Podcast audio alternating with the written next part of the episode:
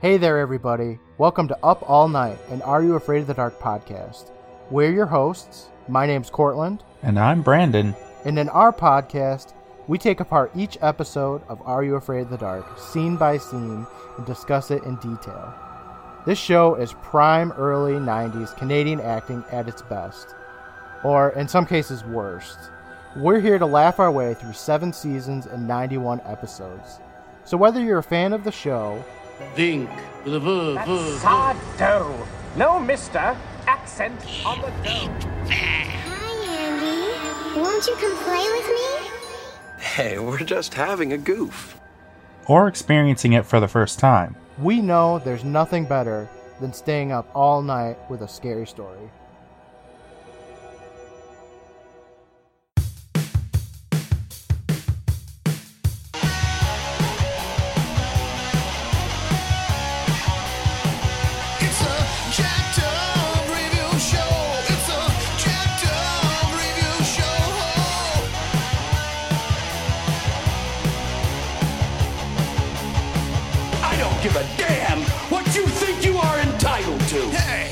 Entitled to see movies that don't suck.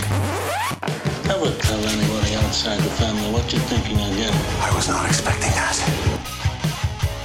After you've scrubbed all the floors in Hyrule, then we can talk about mercy. Take him away. No! We are going to die. Enough. My ship sails in the morning. I wonder what's for dinner. It's a jacked up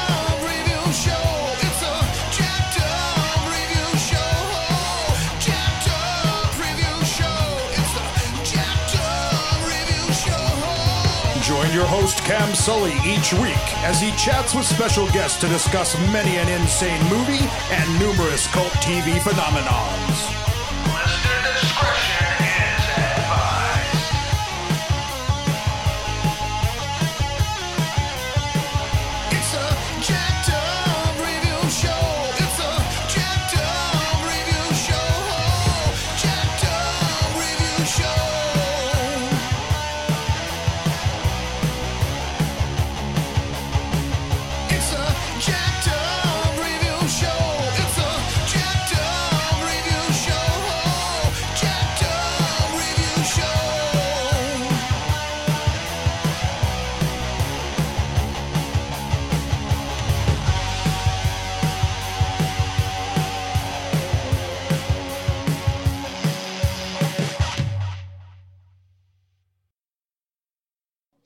Everybody. Uh, welcome to a special extra episode of the Never Gets Old podcast. I was asked by Cameron Sullivan uh, to be on his podcast called, let me make sure I get it right, the Jacked Up Review Show podcast.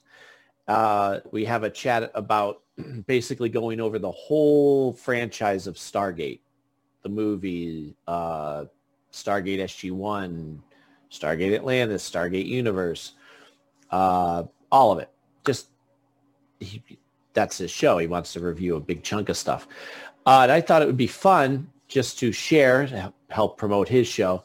But also, since we're getting close to the 100th episode, um, I thought we'd give you a little bonus episode of this. Uh, I didn't bother to put it on the MacGyver podcast because we talk about that stuff all the time. But here's a little snippet. And if you enjoy this, please check out the MacGyver podcast, uh, MacGyver SG1 audio series, and the Jacked Up Review Show podcast. All right. Thanks for listening. We'll catch you next time. Enjoy.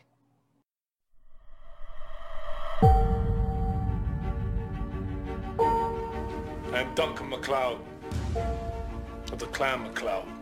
My name is Ichabod Crane. Name's MacGyver. Colonel Jack O'Neill, SG-1. I am Batman.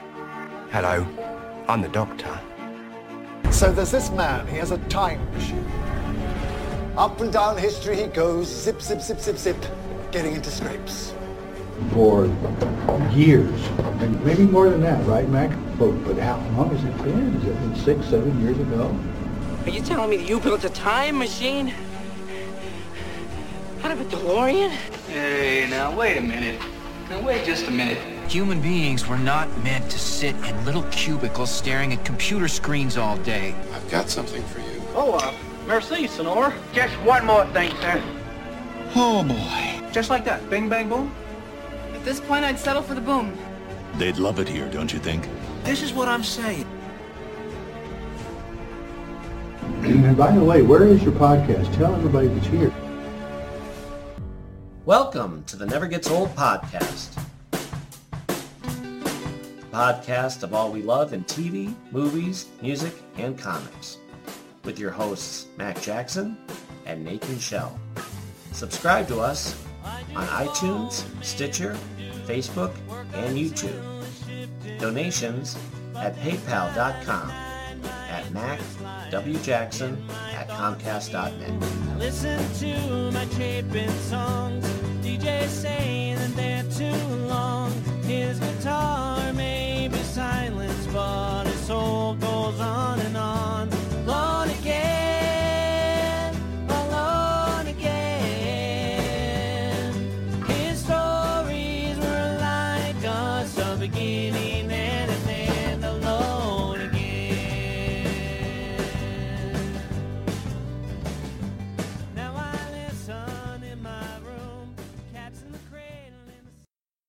So, introducing from the Never Gets Old uh, podcast and numerous other Stargate, SG-1, and MacGyver casts, Mac W. Jackson. Ooh, that was nice.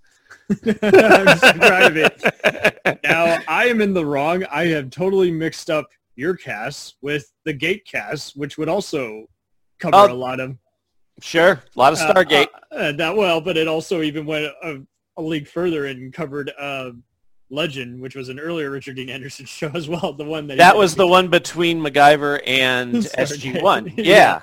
And it was a, a passion project, but unfortunately, it was doomed to fail from the beginning, no matter how good it was. Right. UPN Uh, just had very yeah. crappy advertising. Michael Piller and the Star Trek guys were too busy with their main shows that they couldn't give it the amount of same effort. So And, and not only that, like I didn't get UPN. Like e- everybody, I remember articles that I would collect. Uh, TV would say, guide. yeah, well, they'd say, hey, for all four, you know, cities that get to see UPN, please watch Legend because it's really good. You right. know, like, like nothing was going to survive on that network, unfortunately. Well, But- and they were part of the other affiliates, and if you didn't get a Paramount affiliate in your city, so then what do you do? You know Exactly. Same So, thing with Fox and NBC. you know, Oh. there's so many in between antenna channels that are now just often part of an average person's cable network, but they don't realize some people are much like radio. They're still only going on what's you know free TV essentially. you know? exactly. Well, you know, and and it's funny too because I'm always of two minds. Because yes, I would have liked more Legend, but you know, if we didn't, if Legend didn't end, he wouldn't have been snagged for Stargate SG One. I'm with you because I mean he did that other TV pilot by Tom Fontana of St. Elsewhere and Oz fame. It was supposed to be Firehouse. I think it went through a couple different. It was a really emotional, really good movie, and he dies at the end of the pilot. And so You know- I guess have you watched it? You've seen I, it? I, I have. It's on YouTube, but it was one of those. It, Right. Despite the great cast, it was. I, I can see why it didn't get picked up. They're like, oh, without a doubt. Oh, it was. It was. You know what it was for me? I'll tell you. I remember. I remember being in mm, college when they were filming it, and I remember going through a whole bunch of different names. It was going to become, you know, Fire.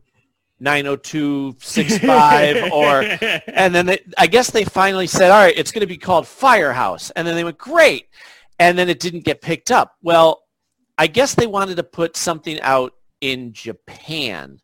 And so they slapped together, like he didn't film, as you saw, he didn't film a death scene because he wasn't supposed to die. He was supposed to be the lead. right. And I guess whoever was in charge of it, go, they go, well, we got to wrap this up. Um, uh, what about the guy who went off to be the hero? Oh no, let's just kill him. What the? Wow.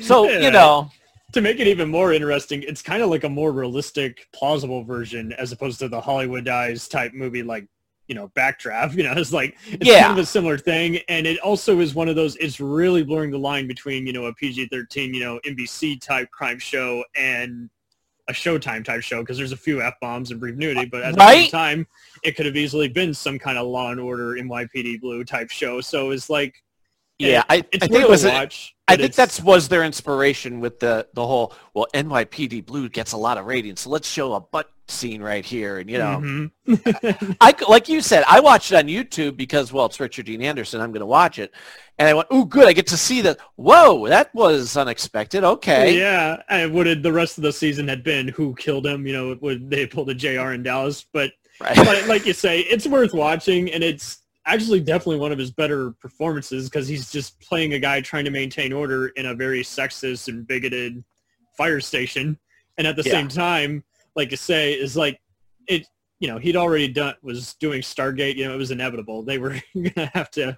Well, that was, I'll tell you, Stargate came out, SG-1 was in 97, and, and this pilot was filmed in 93, 94. Oh, okay. It's So- that- there you go. Yeah, he, he had planned on being part of that. Like, and it, you're right, the rest of the cast is, most of it is pretty amazing when you see who is part of it. Dean Winters, Edie Falco, who also was Yeah. on the bigger stuff, and it's just like and It's- they pretty much went to the homicide family after that, and But um, yeah, you know, and you could tell they were setting up stuff with his ex-wife because again, he wasn't supposed to die. It was supposed to be, you know, him trying to get back in her good graces. And uh, but through the whole thing, I'm thinking, okay, let's fast forward through the B story. Let's get back to him.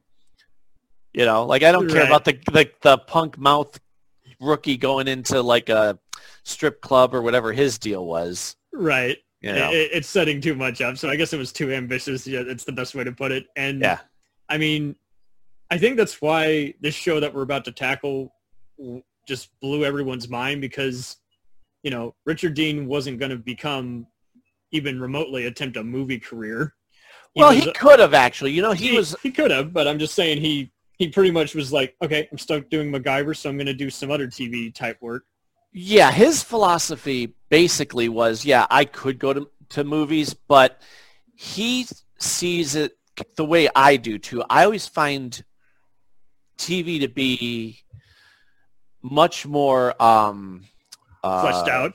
Well, much more fleshed out, and you're getting more. Everybody thinks back, you know, back in the 50s, 60s, 70s, 80s. Well, you have to make the transfer to movies. No, you don't, because he liked a steady paycheck and liked b- the character arc, which you can't do in two hours. Exactly, and You know? everybody at that time was just too competitive. Everybody had to be a Planet Hollywood star, or you had to be just Mhm. you know some again, you know, do the Denzel Washington and St. Elsewhere is like you're a heartthrob, you're a good actor there. Now you got to go and conquer, you know, Oscar lane as opposed to the Emmys. But you know, at that point, like you say, it, it at the, the awards have to come naturally, and you know, this show is definitely one of the few where it's like it just won awards for editing and effects. Oh, but every- yeah. every- everyone loved the story, so that's why it lasted ten years. and the uh the characters i mean uh, uh, if you want to get into it with with sg1 uh you know i of course jumped on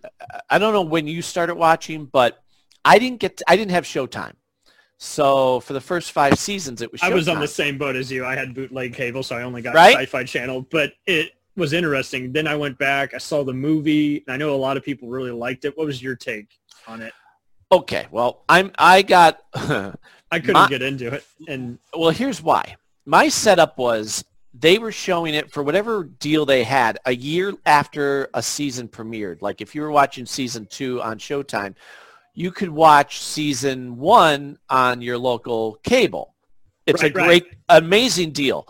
Well it was a sunday night i think and they're like we're going to start showing sg1 i don't have to oh wow okay well coincidentally i don't know if this was on purpose or not they had decided on a different channel to show the stargate movie. So i thought great. I sat down i watched the stargate movie and i'll sum it up like this. I remember my friend going to see it and saying it's like it's like indiana jones and star wars put together. Well no, it, it really isn't. Um, right. They had all these comparisons. Alien 2001. I'm like, Yeah, really and- only references in the Foley retrospect or art design, but that's it. And the the the real okay for me, it feels like it's a great pilot for a TV show. The Yeah. movie the movie is not it's very dragged out. It's a lot of conversation sitting in the sand. How are we going to get home, which is supposed to be the big thing. And, you know, you got two hours of him sitting with villagers and it's Daniel was supposed to be more of the focus, I guess, with the original writers because they had planned a trilogy. I would have accepted James Spader as that, but at the same time, I became so attached to Michael Shank's portrayal of Dr. Without Jackson. a doubt. Yes. And yeah. it's it's really some people like to do a comparison kind of like the odd couple and i'm like no i, I don't No. think it's even like that because as good as jack Lemmon and walter matthau are we accepted the tv version just because they felt Natural. because well more natural because we didn't know who they were prior to that and Mm-hmm.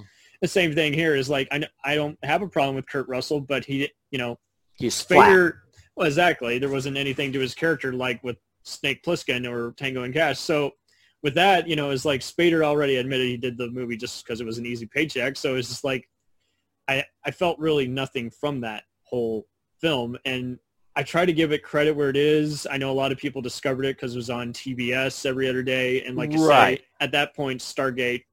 Within its first few years, started getting sold to all the Fox affiliates and rerun there. So that's why Showtime dumped it because they felt we're losing money. Mm-hmm, So, just, so as a brief uh, setup for everybody, it follows the adventures of, uh, you know, uh, of uh, Jack O'Neill, two L's, not one, That's right.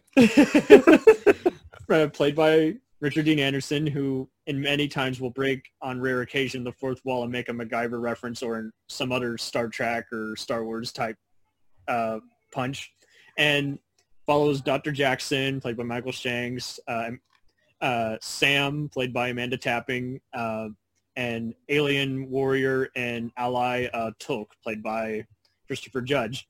And again, it's part exploration show, part military aliens, Babylon 5 type show, and very much it's got various, you know, Egyptian folklore, Indiana Jones type adventure, and just other just mind-blowing, just occasional philosophy, for lack of a better description. It has lasted 10 years, and we'll briefly cover the spin-offs as well.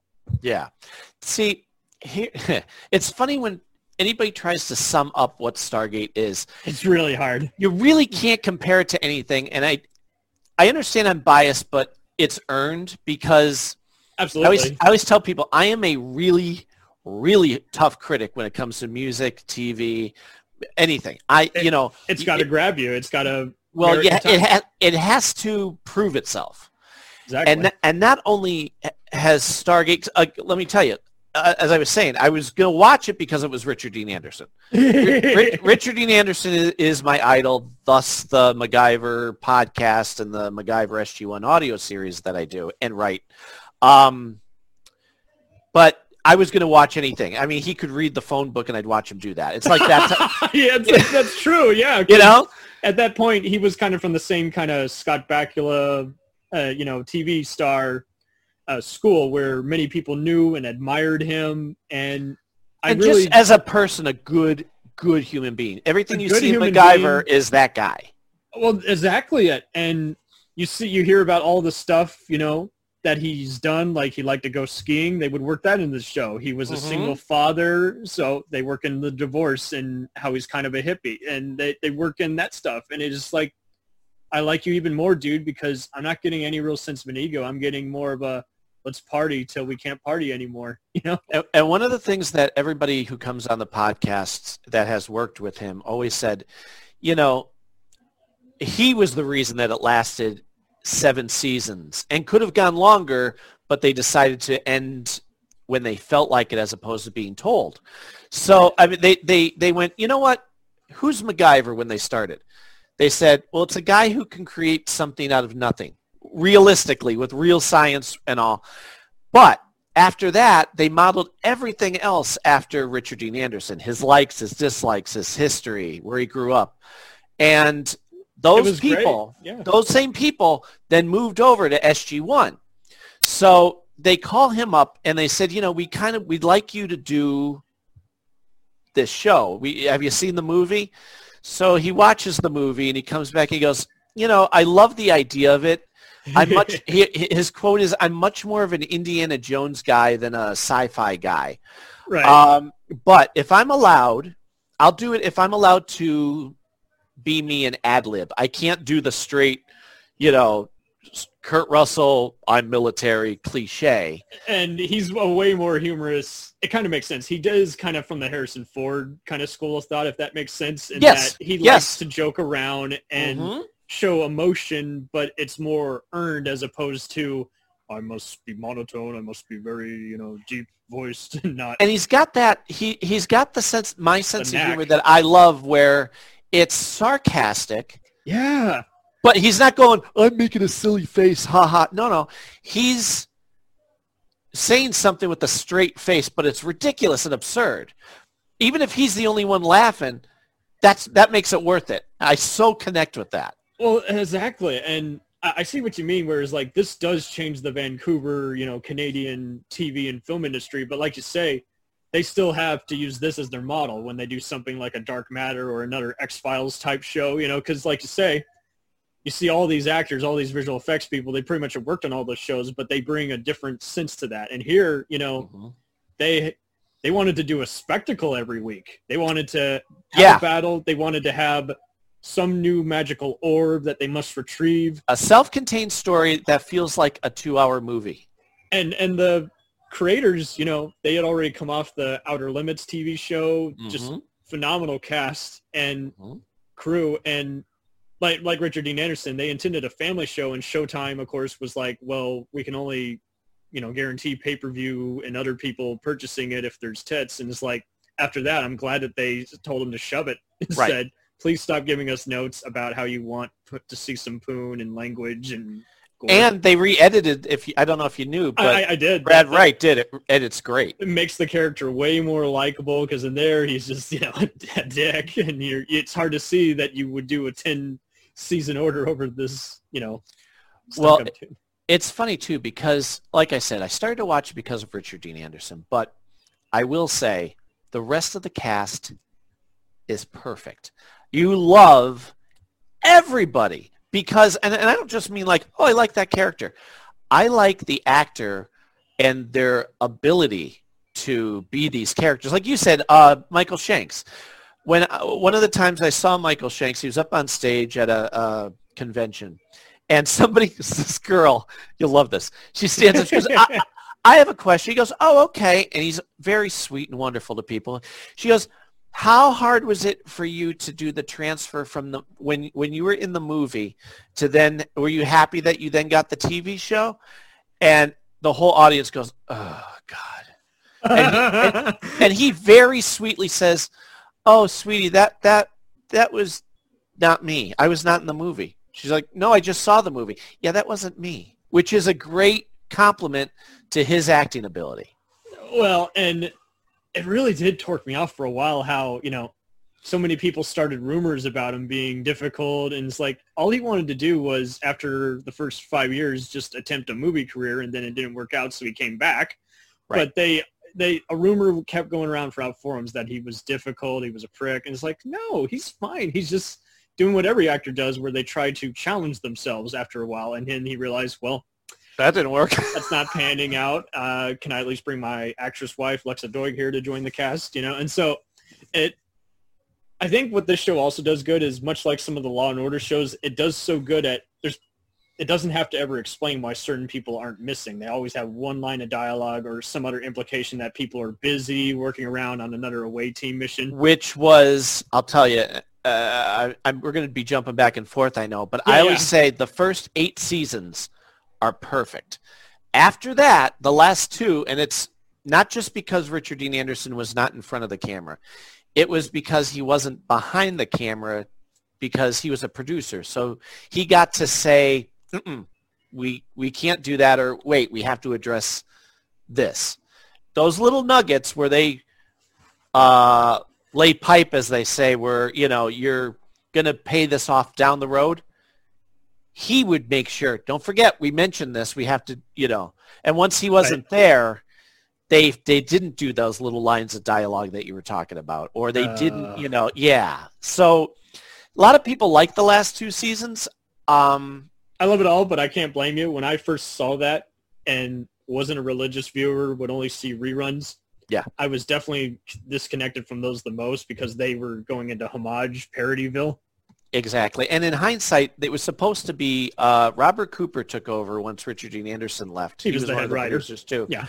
And he said, well, this is my show now, and I'm going to change it to Stargate Command.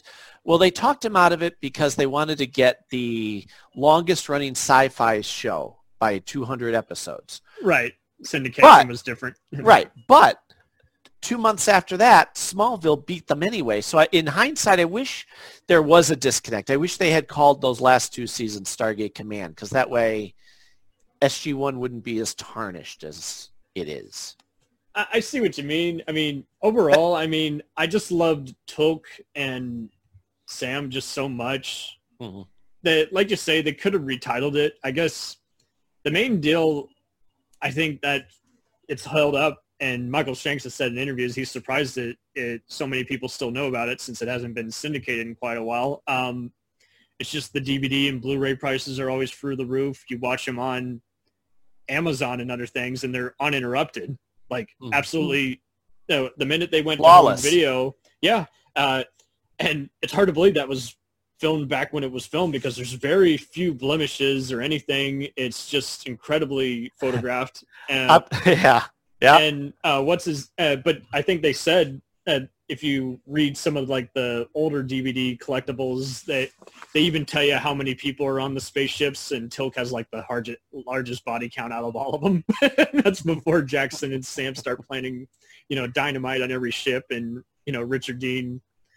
Uh, Jack opens up the one vault that encapsulates all the other Tok'ra and uh, uh, Goa'uld ships. Uh, but yeah, it's like basically they made it to where it's like they re-edited it and they they took out some of the other uh, little tidbits that they had to have for network stuff and just merged all the two parters into one big giant, you know, two hour episodes. But yeah, the, there's never any fade to black or Or cuts where you could tell, oh, that's where a commercial went. Right. No, none of those awkward things, and Flawless. they weren't they weren't a music based show, so they never had to say substitute any you know music artists. That's true. That's true. You know, uh, it's funny the way my view of it. Whenever I talk to anybody about Stargate, uh, and I just did this on Twitter the other day.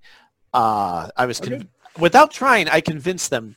She wrote and said, "My husband's been after me to watch this for the longest time." Oh and my beca- God. And because of your because of your tweet to me, I'm now going to try it because I've never seen someone push so hard for a show. And I said, "It's not like I I'm I have money invested. It's just that good that I want everybody to experience that level of perfection like I have. Because I'm the same way. It's just you, like I'm sure you agree. Now everything else is judged by that because that is the height. Everything else that you're going to watch for the rest of your life, you're like, yeah, it was good. Wasn't SU one good? right. And I mean, this is a one of a kind show in that aside from changing how shows are done and I could even say it's more X-Files than the X-Files because I mean, it has a pretty wicked yet easy to follow, you know, government conspiracy. It's it's Mhm. even a part spy show at times. Mm-hmm. I will yeah, they, admit, they dabble into everything. yeah, yeah, and I mean, it helped that these guys were all comfortable with each other. A lot of the producers have worked with Amanda Tapping and Shanks on, you know, Outer Limits. Uh, uh, Christopher Judge first made his first TV appearance on MacGyver as like a Mhm. henchman of the week. So everybody was No, it was it was Live and Learn, and he was the episode was called Live and Learn, and he was a mouthy football player. Oh, that's who it was. And, Okay. Mac- and MacGyver has to flip him to like prove you know My bad. physics. Okay. You it's okay. I forgot what he actually was doing, but I just remember they were wrestling, and so I was like, "Oh shit!" So he's a henchman. uh, but yeah, I, I'm due for a MacGyver rewatch. That Oh yeah, that's another. I mean, obviously, I know I'm partial, but I'm watching it with my family, so they would tell me if it didn't hold up, and that's another perfect show because of Richard Dean Anderson and everybody involved, where it wasn't about their personal egos; it was about what is the end product. So the writers who've been on with me have said we tried to do uh, uh, basically an hour-long movie, self-contained. That way, anybody can jump in at any time and feel rewarded by the end of it. You're not it really going, gives every kind of audience what you want. Those who Yeah. want something emotional, you'll get it from Sam and companies. Those who want something very funny, Teal'c is full of one-liners, Mhm. and that's even before having Indeed. You know, and he he even starts off. It went. Here's what I tell everybody when they're about to dive into Stargate. Okay. right? I say the first season is basically laying the foundation where a lot of the episodes Star are Trek the light. Star Trek. We're going through the gate, we're dealing with these people, and by the end of the episode, we're going back home. Okay. And I remember being me, loving Richard Dean Anderson, watching it saying, well, they better do something different. Otherwise, I'm only going to be watching this because of Richard Dean Anderson. Well, Right. by the end of that first season, they they turn everything on its head, and you They know they have the alternate two-parters. realities. Yeah. Well, it's the alternate you know reality, and oh by the way, the trouble that you caused in the movie. Well, now they're sending two motherships directly to Earth, and the Stargate is getting shut down because of politics. You know, it. You're like, oh man, and then from there, Yeah, after they're that, doing what every good sci-fi or even crime show does. Is like there's a bureaucrat who's going to close down your system. You better give them, you know, the clock is ticking, so make the mission count. And what and what happened after that first season? uh, By the end, everything after that built off of that. There's you know they never slid backwards. They laid foundations. They might say, "Oh, we're working on, you know, X." Well, X doesn't pay off. Not that you cared, but when you see it in like the third season, you go, "Oh, that's what they talked about," you know, last season, which was a throwaway line, or so you think Right. You know and it's it's just so perfectly crafted uh, from a writing perspective They definitely outlined it. They did not make this up as they went along. They weren't relying on the actors to sell it. They were also, I mean, there's action for the guys who are could give less of a crap. There's a lot Mhm. of other just cool uh, art direction that the girls might like, you know, and there's, you know, people who just like, again, just all kinds of elements are just going to dig this show because, I mean, like you say, it is almost like the whole Egyptian temples is like, it's going to take a bunch of archaeologists to layer out each detail and make it that refined and cool. and at no point do they go look it we know it we know how to phone in a stargate episode. No no no. The writers producers they were excited. They're like oh, what if what if there's a way that we can make them have superpowers oh and there's one called upgrades where the tok'ra That was a great episode. right and and within that which would have been enough but within that you have the jack sam dynamic where they know they love each other but because of the military they can't officially say anything Yeah, yeah. And because of that episode for the next couple they there's one uh, uh, uh, divide and conquer which came about after that one where they have to kind of say in front of people you know i care about her much more than i'm supposed to there's that. There's other gripping stuff that throws you for 180, but it's earned. And there's even other people from each other's past, and they don't necessarily know how to always say, you know, again, uh, I respect you, I forgive you. There's sometimes then it just becomes, wait, no, don't, you know, sacrifice yourself for me. And there's a lot of cool one episode guest stars who are awesome. Uh, mm-hmm. uh, and it makes sense why they get promoted because you know they're only at the base. I like how uh, on occasion they have to stop Teal'c from leaving the base when he gets taken over by an alien entity. I like how uh, Daniel has to again, you know, regenerate.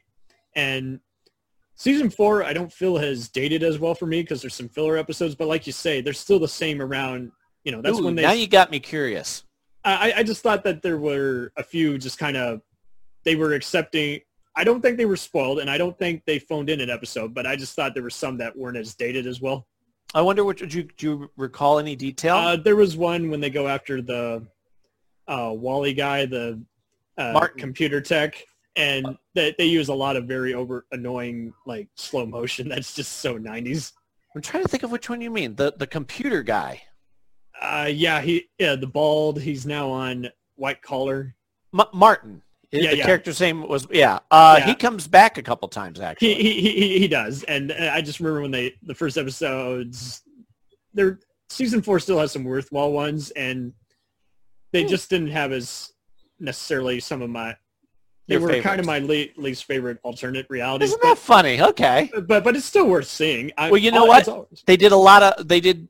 They started to do, which I don't mind. I th- thought it was refreshing, but that was one of the first ones where they did an Earth-based episode. So there's no Yeah, yeah. Stargate per se. Maybe you know, maybe that was what. Uh, I'll, I'll still way. watch them. I'll, Oh, yeah, yeah, yeah, I'll, yeah. I'll still marathon all of these episodes. But like, like, like you say, this this isn't afraid to be different. It's you know, it's people are binge watching it, realizing, hey, you know, I, I don't have to go to the theaters and watch the biggest epic. It's all here on my you know small screen TV. And honest to God, because I'm telling you, I watch them with my family. So the kids, my wife hasn't seen them in years. I know them by heart, but I- don't care. My my you can kids show them the DVD edit of the pilot, Yeah. so everyone's happy. exactly. and all the rest of the stuff. It's going to grow on you eventually because there's some eye But it's like it's like seeing it's like seeing uh having it be watched for the very first time through my children's eyes who are old enough to to get it and my wife uh and they'll say when it's over wow. Give me an episode that's what they say they go wow. Right. that that felt like a movie. And i'm like uh, and they go really that that was only an hour? So much happened within that hour. I'm like i know welcome to stargate to make it even better, I mean, it helped that when it did the other shows, it wasn't relying on complete knowledge of the other ones. And Right. seeing this all, I I think the closest thing I can think is the Chicago shows and SVU. They would do crossovers, but they don't require that you see one part or the other. It's still a contained story. And the other ones that would do spin-offs too often would just pull a Buffy and Angel or even what the mm-hmm. DC Comics ones where if you didn't watch the other five parts, then it didn't make You're sense. lost, And it's yeah. like not all of us now we got to go for the episode guides and figure out what order to watch these episodes. And It's going to confuse us even more because we, you know, this is on season five and this is only on season two. What? I'm confused. and I, try and tell people that because we have we have these couples uh, of friends who are a couple and they're like we love supernatural supernatural supernatural. So we said okay look it. We'll watch. How about just to be fair and not overload you we'll try and pick five episodes of sg1 to give you a general idea. You give us five episodes of Your show. supernatural right which I thought was fair. Well, they said, well, it's kind of hard. We'll think about it. We'll figure which one.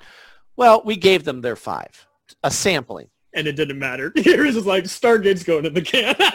Well, no, with, with us, I, you know, I, I sent them the, the list. We decided, based on good faith, we were going to start Supernatural from the beginning. Now, mm. we're only in season two, but we've consistently watched it. They haven't bothered at all. I'm like, you, you don't know what you're missing. Well, it's very, I, I saw the pilot and it seems like there's military involved. I'm like, and wow. like, yeah, like you're not, you know, So uh, they're sounding like my sister who would often say, if you come to my see my movie, which we're going to make fun of, I'll go and see your shitty movie. And of course, she would never honor her part of the deal. So I Yeah. gave, I gave up on the whole, okay, no, bullshit. Or- I've done it your way. or the other one was the other response we got was, "Oh, you know what? I tried to watch it, but I was busy working at the time, so like I had it off to the Mhm. side."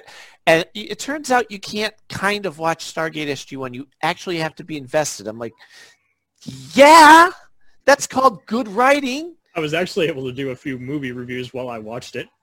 Yeah. It's very comfort food. Well, especially if you've seen it before, then yeah, then it. it Oh, some like of these you said- episodes I hadn't seen. It was just that kind of just a very layered. I just I, I I'm so blown away by the editing, the visuals, the direction, and the directors really did have a big say in this. They you know because they were also producers on this, and they were Yeah. making sure the actors were perfectly cast, and some of them again had been on all the other sci-fi shows. It's actually a lot of fun seeing uh, John de Lancie, who's best known to Trekkies as Q. But you know he had already been on Legend with Richard Dean Anderson, so and they- they MacGyver. fit- Oh, that's right. And so there you go. They'd already been best buds, so that the Trekkies were going, "Oh, I see what you did there," and the other people were like, who know Richard Dean, are like, "I see what he did there." Yeah, exactly. Well, he would, you know, Richard Dean Anderson is one of those giving actors as opposed to the um, the stories you hear about William Shatner where he would steal lines and Right. scenes. Richard Dean Anderson is the opposite where he'd go, you know what? Do you remember the episode in particular of um, Stargate SG-1 where Daniel's grandfather is there because it was like a crystal skull? Yes, that Okay. was a, one of my favorites. That was mind-blowing. That was supposed to be Jack O'Neill. It was supposed to be a Jack O'Neill story, but he said, you know what? I think this is much more of a Daniel story because I've had that kind of adventure on MacGyver. Why don't we let him shine? Right, And he, he would do that all. He would bring on, like you, said, he would bring on friends. Uh, General Hammond. Um, yeah, he- Don Davis had a Davis. and character actor on MacGyver, and he brought him So when they were having the conversation of, you know, we need the boss. Who's going to be the general? He goes, you know, I know a guy. so you know, all these people got part. Uh, uh, Walter, the the technician, the gate technician. Yeah, I love him. And uh, he got his name because Richard Dean Anderson ad libbed, which he did all the time. There you go. Ad libbed that line, and he goes, Walter. And he even said, you know, can we give him more lines? Can we let him shine a little more? he wanted to make sure everyone's refrigerated and actually, you know, contained and interacting Yeah. as opposed to being a featured extra who doesn't do Yeah. anything. Like Gary Jones, Walter told told me in particular, he goes, I have a career because of him. He, especially during the eighth season where Jack becomes general, uh, he goes, can he be like my radar from MASH? We have, you know, because he, he would follow him around and like, you know, do the serious work that Jack That's so true. like by epi- by season three, he is definitely following them in the hallway more as opposed to Yeah. Because for a while it just seemed like, and he after a while he really does start enjoying the exposition. Because for a while it was just like he's just the guy who we indicate that the iris is open to the Mhm. Stargate and do the After- countdown. Right, and after a while, it's like then they start actually showing his close-ups, and because he's having fun saying the lines now, so now there's more fun. Yeah, and Dan Shea, who uh, he's on the show, he he was uh, his stunt double. I That's mean, right. Richard Dean Anderson would do the majority as of his own stunts, yeah. but Sergeant Siler was for years from MacGyver through the TV movies to SG One. I've, I've talked to him on Facebook. Nicest guy ever. I Isn't even, he? I even noted how I just saw you in that one episode of Sight because he was the stunt coordinator on that show. He did all the car chases and wacky Yep. fighting, and so like you say is like that's a double duty role to have both your own character who is the Kenny of the show always gets injured or is a redshirt equivalent, and then actually like you say stand in for Richard Dean when you don't see him on screen getting thrown by one of the gods Yeah, yeah. stairway. So Oh, but yeah, I mean, I I don't know. I'm trying to. I, think can- these heroes they stand out. Also, Indiana Jones and even Aliens are a good parallel because when they get their asses handed to them, they do get their asses handed to them. So you actually get emotionally invested in the fight scenes, and then you know. Teal'c will often manage because he's got regenerated powers. Jackson will suffer because he's not. He's the scientist and mm-hmm. he's the fighter secondary. And so it is cool seeing how everyone is well staged in a encounter or conflict of the week because then that Yeah. ups the stakes, that ups the emotion. One of them gets captured, but it's not just special effects. You you know that one of them, and it's I, I, as we go on to the other shows, uh, I'll I, I like how they insert themselves into the conflict too, without feeling like they're just on a separate soundstage saying the lines. You know.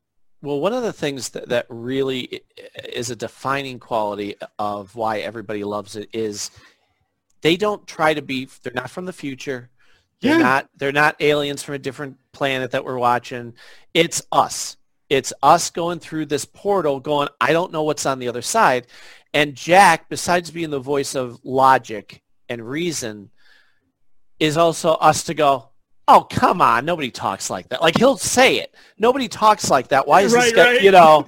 he'll be a brute, but you actually kind of like him because he, there's a reason he'll be a dick about it. And then Sam, you know, she starts off kind of being, I wouldn't say wimpy, but trying to resolve everything peacefully. And then by the end, she's like, okay, I can't reason with these guys there. Well, Daniel in particular is Mr. Peace and Love and let's talk Yeah, about yeah. it. Even though you want to blow my head off, let what maybe if I give you a pear, you'll like and you know, and Jack will just nope. You know, it it, it you can't 99% of the time Jack is right. And I only He- leave he that is. 1% because he's also smart enough to defer to the rest in the group. He's not a bully. He goes, I think it should be this, guys, and we'll let them have a say. That's that, true. That's He- a good leader. Well, there's that too, because you know, you would look at Sisko and Archer, you know, both Star Trek captains, Right. and they could be cold-hearted dicks at times. And you know, is difference between Jack O'Neill is he often would come back at it and actually talk to people afterwards, saying, "I know why you did what you did. I'm not. I wasn't doing it to contradict you or disagree with you. I Mhm. just feared for your life." I mean, when when there's the one robot gal, I know. I was going to mention that one. I love that you mentioned that one. uh, I, I never forget how Jackson at the end is like, "I will never forgive you," and at the end he's like, "I know why you did it, Jack," and still saves him when he gets captured. Well, because I mean, the robot, you know, he, he- Daniel through She the whole didn't even know episode she was a is- robot. right? A- and, and he's like, well, you know, I just think I- when when she he ends up throw, getting thrown through a shelf, uh, Jack is like, all right, shut her down, that's it. And she's like, well, he, wait a minute, Jack. I think she just didn't under, like what I was saying. He goes, well, I don't like most of what you say. I try to resist the urge to throw you through a wall. You know, it, it and it's he's the voice of logic and reason. It doesn't matter if it, oh, quote unquote, might have a soul. Shut it down. And then it starts building freaking replicators. Right. Kill Repli- it. That's it. So when he comes through the door and guns her down, you're right. Daniel's like, you stupid son of a b. And Right. he's, he's pouting about it. Like, no. J- Jack's like, too bad. You were wrong. She had to die at the end. Uh, well, the, yeah, but remember he also bellows, "I came here to save your ass." Yeah. and so he's definitely one of my favorite Jacks because he's also not a patsy. He's also not a whatever command says. He's like he will gladly disobey an order if he can find a way to get around it or buy everyone time. Like, yeah, we're shutting the gate down. Hurry, hurry, hurry! Yeah, get through. well, I- I'll tell you this. Even though he was uh, a general for the eighth season, a lot of people go, well, everybody likes Hammond. Okay, yeah, Hammond was a fine general, but Jack was a general for one year. I mean, he was a general afterwards, but and he was he was the place. he was security. in command of the whole thing and ended the replicators and the Goa'uld. He he made the hard call that Hammond had to like you know watch the the the yellow tape and kind of play politics. Jack goes, no, kill him, you know, or you know, yes, no, or go against orders like you said. So I he really was dig how was most that point- effective.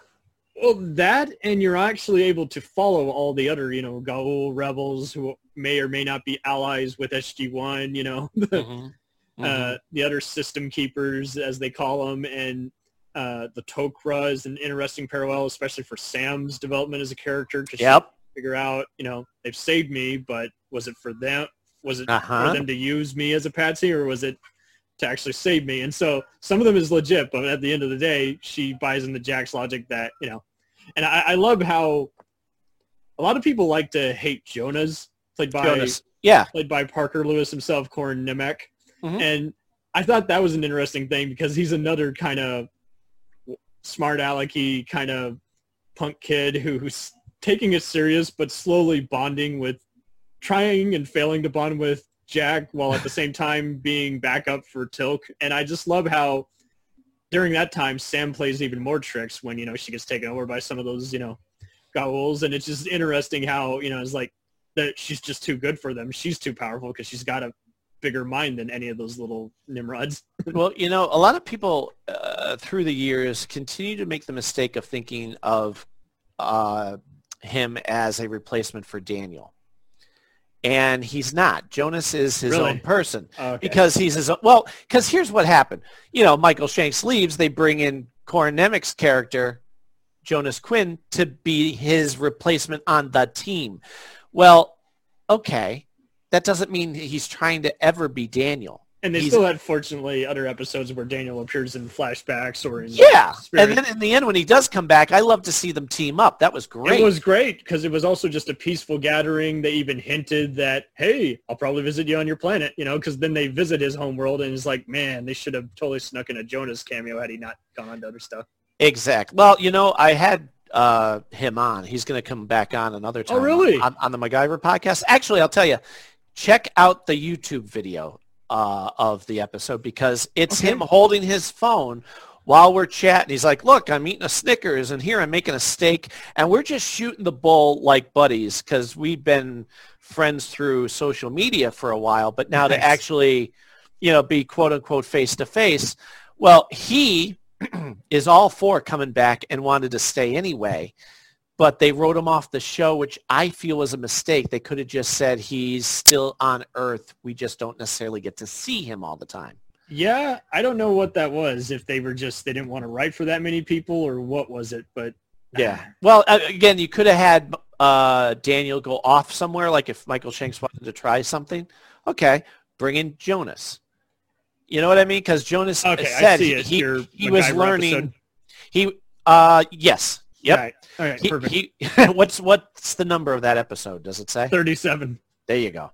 Uh, let me know when you do see it because I, actually you'll you're gonna love all these because the MacGyver podcast we don't just talk about obviously MacGyver stuff. It's Stargate, so I'll get all the writers, producers, you know, and they just tell great, insightful stories. But anyway, because they are that insightful. They're that va- vapid uh, storytellers. I mean, even the people who you don't suspect to, not necessarily even just dislike, but you don't even see how they're going to come to the picture. You think, okay, they're going to be defeated after, you know, this. And then they come in and they're a different light, just showing you how they've evolved as people, even though they're not still a force of opposition, like Ronny Cox's senator. You know, I love how in the alternate universe episode they hint, oh shit, what happens if he becomes president? And then uh, I love how Jack, he doesn't give a fuck where you're from. He's just like, if you abuse any trust or try and shut down my program or kill millions, I'm coming after you. yeah, yeah, or like he tells Maybourne, "I'll shoot you." Yeah, yeah. He- I- here he is. At, uh, yeah, Maybourne is another fun one because constantly he's getting taken over or going to another planet. And I love how a bunch of other people who, believe it or not, had interviewed like Richard Dean at one point ended up becoming guest stars uh, in that episode. of Wayne Brady's the alien villain of the week, and that was just so. you know why he got that part? Because he choked a bitch. I don't know. No, nope. Uh, Because he, does, and I was like, "Damn, nice." he had um he had a talk show, Wayne Brady, and he had yeah, yeah, Richard Dean because. Richard Dean was the inter- the guest on. Well, his- he he he said, "I'm such a fan." So Richard Dean Anderson said, "Okay," and got him on. Like he's the guy. He's the guy who does for others. Oh, you like the show? Why don't you come on and I'll figure out a part for you. Boom! like you know, you'll because you'll see a lot of the people from MacGyver uh, will show up a lot of times on Stargate Absolutely. because You know- he, he likes them and he remembers them, and you know, that's that's a good person. Only thing that was missing was Bruce McGill, but yeah, fair enough. Yeah, everybody, everybody else pretty much got on there. Yeah, just get Jack Dalton going through the gate. Ah, crap. Actually, you know what? I'll give you a little um, a little tease for my audio series. Woo! The MacGyver SG1 audio series uh, picks up. Well, it- okay, it does two things. It gives new stories for MacGyver and Stargate SG1, but it starts after. It jumps around a bit because some of them are in between the episodes that you already know Mhm. Other stories are right now. So Jack, uh, here's the premise. Jack basically finds out when he had the ancients knowledge downloaded into his brain and he first meets Thor and the Asgard. Do you remember the episode? oh, you got it. This you, Oh, uh, are, are when we're done. season eight, I think. No, no, no, no. That's oh, you're a- talking back part in five. two. Uh, okay, we're, so, we're talking back in season two. Oh, oh, okay. He goes. They the oh, episode starts. It. They go. They go through the gate. They're in one room. They don't. They're like, all right. There's nothing here. This is just an empty room. This thing forms out of a room, and it's the head grabber. Well, Jack looks in it. It grabs him. It downloads. It makes him pass out. Well, it turns out it downloaded the ancients' knowledge into his head. If you haven't hmm. seen this, you better go back and we're oh, Well, done. no, no, I've seen I it all, swear to God. I, so I, I, I remember the one where it was the Body Snatchers episode, and then there was uh, Cyborg O'Neill. I love that episode where he finds out there's a cyborg duplicate of him, and he's like, "I'm O'Neill. No, I'm O'Neill." Yeah, that's first season. Tin Men, it was called. Um, but this, Oh, with but this, there, there's another one they do later on. I recall. yeah, yeah, yeah. Same, same, same guys. It's the same. Uh, it's like a sequel to that. But um, okay, that's what that's Season four. Anyway, see now you got me going through my my catalog in my head. Um, but no. So this thing, the, the way this episode ends is uh, they meet the Asgard, who they've been wondering about for a long time. It's the little gray Roswell Roswell aliens looking guys. So Right. in my audio series, I have it where they had said something to him off camera about you're one of two. Well, while he's recovering, Daniel, Teal'c, and Sam do a little investigating, and it turns out that Jack O'Neill was a twin. His twin brother is Angus MacGyver. I love it. So now from that point on, I can do the meeting for the first time. I can, you know, have them deal with each other's enemies. So their worlds basically collide. So they're all part of the same universe. Uh, I'm an asshole. I have not listened to this yet. It's Uh, okay. It- you- that's what I'm here you, Who did you hire to do the voiceovers of the? Uh, uh, lovely actor, uh, very, very talented, named Mac Jackson. Uh, you may have heard of him. I'm talking to his clone right now. exactly. He um no, what happened was I I thought about maybe I knew who I could do Jack and MacGyver. Uh, I feel we're cut from the same cloth, but I thought maybe I'll get someone else to be someone for Daniel, someone for you know Carter, uh, and I thought you know what. I'm not patient enough to wait on people.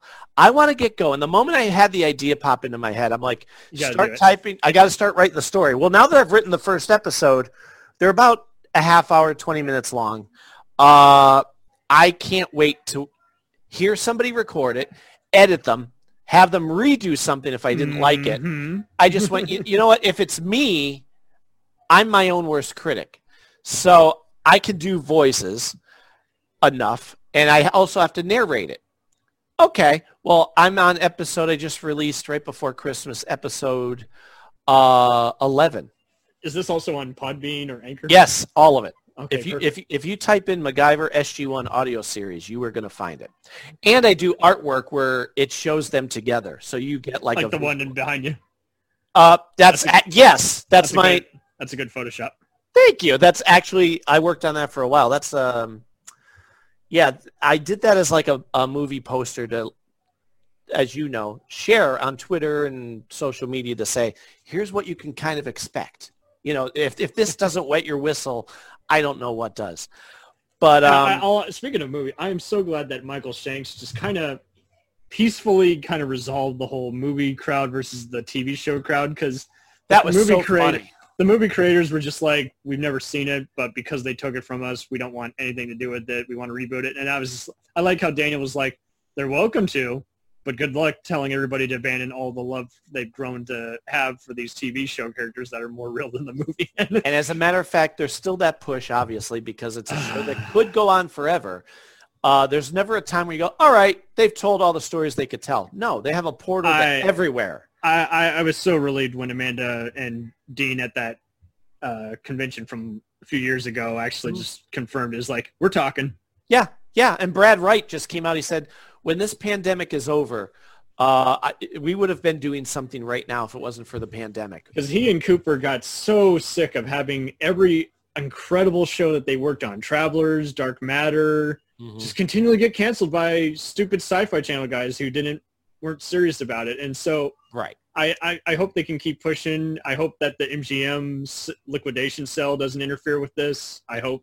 It won't because I think part of Brad's thing is I got something planned, which might mean it might go to Netflix. Like if Netflix or somebody gets the license, because MGM, as you know, that would has- make sense because it's now on Netflix this Ex- year. Which kind of goes, wait a minute, why did they do that? If they have it on Netflix, ooh, they're planning on bringing it. They're going to start new episodes, which would be It might be a power play. They're just saying, okay, if we like the ratings we get when it's on our platform, yeah, we'll pick you up if you that. if you ever wanted to just steal money and put it in your pocket, you keep Stargate going. You have 10 years plus of stuff that people still love as much today. Why would MGM sit on it and go, yeah, we know. We were part of a um They a even Twi- launched their own MGM streaming platform for this. Right, and we did a, a twi- Twitter tweet storm a couple times to say save the gate and blah blah blah blah blah. MGM didn't even bother to comment. Like they just couldn't care less. Wow. and it was number one trending, or you know, I don't know the science behind it, but it did really well both times. And MGM just went, yeah, whatever. So I hope they lose it. I hope it goes to anybody else in the world. Somebody, you know, I don't care if Disney has to interfere with this. I don't care if Lionsgate buys it back since they own the movie rights somewhat. So it's like, yeah, anybody who's serious, please take it. Well, I'll tell you, to make the transition to one of the other Stargate shows, Joe Flanigan actually at one point tried to buy the franchise. Did he? He came this close to getting it. Very close. Uh, he would. He's like, yeah. I. Why would I not want to buy this if if the rights are up or whatever? I'll gladly buy it. And then at the last minute, he he actually tells it better. Um, at the last minute, by someone else. well, somebody blocked him. It was one of those where Ah. you know legally you could try to buy it, but because of this one little caveat, no. And then the time ran out on when he put his bid in. Ah. Right. But I I love the dedication. Now you've seen Stargate Atlantis. Uh, yes, I've seen all these. I've revisited them all, and I'm sure we're all gonna. Let me ask you, what are your thoughts? Yeah, you know, there's a few episodes that don't necessarily gel as well, Mm-hmm. and I think that's because of what's his name, the lead writer, just was struggling to do all these other shows, and he often starts. He had been the supporting writer in SG1, so he often starts better just coming up with the idea rather than being the main anchor. But Mhm. I don't think he's ever as bad as say Brannon Braga, where he's so stressed out and going on autopilot. But uh, I think it holds up well. I see why some people like it better, but I'm sorry. For me, SG1 will always be number one. Always, always, Just without a doubt, without a doubt. It was perfect. Right, and don't get me wrong, they do good by wisely having some of the same characters transfer over there and always having a new person in charge each season, including Sam. And and the episodes where Teal'c teams up with uh, Oh, Jason Momoa's Ronan, yeah, that, that was great. And I mean, I tell people who don't like him being Momoa being wasted in some good or bad film or show is like, hey, he was Aquaman before he was Aquaman. He is inc- dynamite here. It- That's it- right. He was the Worf of the show, but something more. Well, I'll tell you from my point of view, uh, and I'm going on real time when I, you know, when I saw Yeah. it because at this point when Atlantis starts, Richard Dean Anderson, it was the eighth season of SG1, so Right, had two years left. SG1 was still excellent for this the uh, eight seasons. For the RDA years, yeah. Right. Well, you could tell that he was not put in charge of the Atlantis side of it because one of the things Richard Dean Anderson always fought against was cliches. We're not going to Mhm. do the sexy bimbo character who comes on and is sassy. Well, the moment he's gone, who do they bring on but Vala? Right? Right. So Vala's, well, he never, he wouldn't have allowed that to happen. Well, on Stargate Atlantis, they had a good setup for that first year. They had Lieutenant Ford, Mm-hmm. which for whatever reason they wasted him and then made him die, quote, become bad and go away. And they bring in the cliche tough guy, Ronan. They have Ronan, they have Colonel Caldwell, and All then- these guys who, you know, I'm going to shoot first and, and you should be scared of me. Blah. Like, uh, what's his "Ah." name? Who was the one? I really did not like Sergeant Bates, and uh, who's the other guy? Uh, Dr. Kavanagh was very annoying. Um, right. Cat, oh, everybody hated Cat. I'm going to tell, I'm going to tell General O'Neill. Yeah, go ahead. Do that. Oh my God! C- Remember Colonel, uh, right? They, they were shitting on him, and it's just like, good God. He's like, I, I'm gonna, I'm gonna rat to General O'Neill. I'm thinking, I would love to see that little ponytailed wimp go to General O'Neill and go, they're not doing what I want them to, and he would have just thrown him back through the gate. You know, Mhm. maybe zatted him first and threw him through the gate. But Uh, um, either one is preferred. That is for sure. and and you know, y- you have Rodney there, McKay, hmm but you know, as great as he is, he's an a-hole and I don't root for a-holes. You know what I mean? Like I liked I liked it despite him. He'd come off with some funny lines. Uh, he- I pretty much I hated him on SG1, and then after season two, I grew to like him. But he is a very flawed man, and Right. and they really- soften him up a bit. Remember? Uh, yeah, they do. And then uh, Dr. Weir, Mhm. I was okay with the original person they had playing her, but they recasted her because of scheduling conflicts. But Mm-hmm. it's like uh, she really carried the show. Dr. Beckett was the Scotty, very hysterical, and Teyla was cool having that aliens meeting with you know the human side of things because they're basically you know Atlantis people are basically just you know a Native American type colony, you know. Well, you know, a funny little story. The the one who's supposed to be Weir, that was in the two-parter, uh, Mhm. Lost City. she didn't know that she was getting set up for a, a spin-off. So they're like, "Yeah, you did great. That was great. Now we're going to go do the the your own show." And she went, "What? Oh, I don't want to do that. uh, What do, you, what do you mean you don't want to do that? Yeah, I don't. I don't want to be tied down. Oh, God forbid success comes to you, right? Yeah. but I did. I did like the actress. I remember that. Uh, that makes better sense because I mean they do a good job of changing it up. I like how they had the Chinese ambassador uh, Shin there. She's Mhm. interesting because now she's actually waking up and realizing we better stop bullshitting and actually make sure that this gate is secure. Uh, I like how in that same episode that it's either that or SG One, and they do the whole hey let's go watch Starship Troopers after fighting a bunch of bugs. yeah. Um.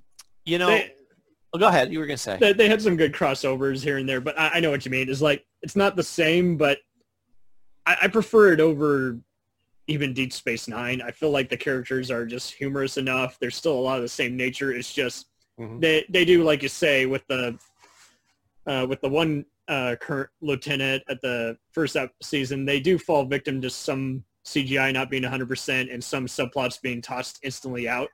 Mhm. And I I still think it ends pretty well Sure. compared to some other shows where it's like there, there's never any seasons that just really dang, dangle, but there are at least there might be maybe two or three episodes which will vary by crowd each episode. But I like how again Flanigan's uh, character uh, is just he basically is Jack O'Neill. He's not 2.0, but he's basically Junior. He's just kind of just You know, I never thought that, and I remember him being asked uh, on a stage, Sheppard. Are, Yeah. are you gonna Are you gonna be like Jack? And he, I guess, if you had to say he he can be a mouth, I don't think their humor or or whatever matches up, but No, I- I'm just can doing tell- by the right. smart ass and just yes, and you could tell. I don't know if you picked up on this. Jack likes Sheppard. He he he's like yeah, yeah. That's, he that's my boy. I don't like Mitchell, but I like Sheppard. And I'm like, Well, because hmm. he he yeah, and the first few episodes, he's absolutely mentoring him, saying, "Here's the responsibility. You're doing it. I'm passing the torch to you for this show." You know? yeah, yeah. And uh, uh, he even said Joe They nearly said- get shot down in their helicopter, and Yep, from the drone. And that's where you know this guy's not going to be, you know, second in command. He's going to take charge. He's already gotten out of a near, you know, uh, front, uh, awful, you know, court martial for just always disobeying people who are superiors to him, but who are just jarheads who listen to their guns, not logic. You know. Well, I'll tell you too that like uh, Joe Flanigan was on a plane uh, with Richard Dean Anderson. They were sitting next to each other, and it was before you know he knew he got the part, and it, I guess they had just started and they were flying somewhere. And he says, you know, could you give me any sort of advice? And Richard Dean Anderson said, I don't know. I can't give you advice. What am I, you know, I don't know. And then he's quiet for a couple minutes. He goes, don't get hung up. Don't be the um, the yip yap guy. And he goes, what? He goes, he- goes, don't be the guy who has to do all the explaining, which is one of the things that even on MacGyver, MacGyver, he wanted him to be realistic. He didn't want to come into the room and go, oh, yes, well, you know that because of this and like lay the pipe of all the story that you're going to watch for the rest of the hour. he said to him, let another actor do that. Don't be that guy. And so he went- he went, okay. So when he went back to the show and they were writing the episode uh, and they had to explain how something worked or whatever, he stepped back and said, you know what? I think David Hewlett would be really good at being that guy. He's really smart, don't you think? And they're like, okay, from here on out, McKay will be the one to do all the sci-fi talk. Well, and that's what I like about him too is he he then has to you know sometimes he'll have to re-explain stuff, and they were able to work in a lot of humor. What I'm really trying to say is this: you're not Yeah. getting it, and so. But Yeah. uh, had to- Overall, go ahead. he had to also avoid, you know, he would always do the whole "I'm going to work on being less of an asshole," and it would always be hard because you know, Yeah, I mean they they they really made McKay as likable as McKay could be uh, by the end of what first or second season. definitely season two because you know Yeah. midway through he's got hallucinations, then he's realizing you know that's wishful thinking. I need to really And he makes mistakes too. That's the thing too. Like he'd always go, "Oh, I'm smarter than Carter," but he knew in his heart he, he and he wasn't. beats himself up on it. Yeah, does- and he he knew he. Carter was always going to be smarter, and then he accidentally blows up a solar system. Yeah, yeah, yeah, yeah. And that is so, but years after Michael J. Nelson was doing it on Mystery Science Theater, he was doing it too by accident. So, but I mean, difference is, you know, he's not an idiot. He does uh, take, uh, he, he does own up to it and he beats himself over the head. He's like, how could I be so stupid? Well, uh, you know, overall, when somebody asks, "What do I think of Stargate Atlantis?" I always look at it as the little brother to SG One. That's fine. SG One is perfect for those Kind of a eight seasons. continuation in some It- way. Well, it's don't give- connected. Here's why I say Big Brother or Little Brother, because it's never going to be as good as SG One, no matter what, because just the perfect mix of writing, cast, producers, blah blah blah blah blah. But it's still really, really good. I mean, it's still up there. It's always just going to be the little brother. right, Woolsey. Oh, geez. most unlikable Congress tool, and there he is. He's realizing I have a purpose. and they lighten him up too. He goes from being the bad guy, like a like a um. and he's like, "You don't understand these people. It's another world." And and so, uh, even if you hadn't seen the SG One episodes where he slowly evolves and becomes less of a prick, uh, yet you didn't see the Atlantis ones, and he's just realizing this is my job. I adhere to it. I want to protect this other city that no one will ever know about. You know, and Yeah. while also protecting the Earth. We're the second line of defense. We're the ones who relay stuff to SG-1 when stuff goes south. And it's a great. I mean, as if you're going to do a spin-off of an excellent show, that's pretty darn good because It's they're even their, more they're their own thing. Yeah, but You I mean, they I mean? had, but totally. And the other colonies are interesting. I like how there's plenty of times where you know to save time and money, they would have them be trapped, and you get to actually learn about them instead of Mhm. you know them. Mhm. Uh, and so many other you know lesser Star Trek franchises, you know, would have at least one episode where someone's trapped, but they wouldn't do anything with it. And it's like here, you would actually.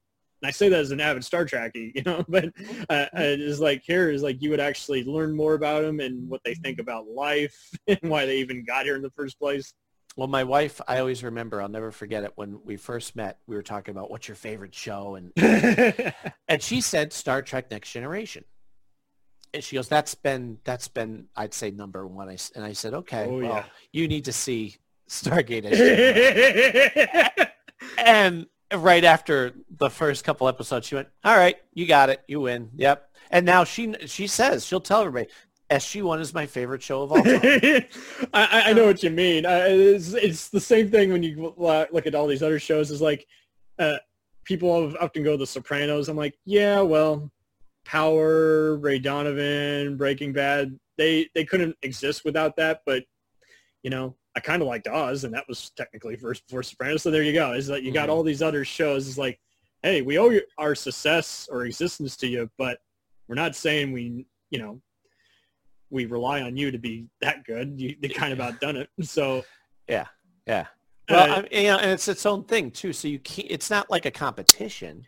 Yeah, yeah. I mean, You know. because you look at even the Riddick franchise, and it's like, you know, there are some Star Wars and Trek and even alien elements, but there's definitely a lot of SG-1 elements too, with the you know alien races and the Mm-hmm. societies and the even just the production values and seeing some of the same cast and crew. So go.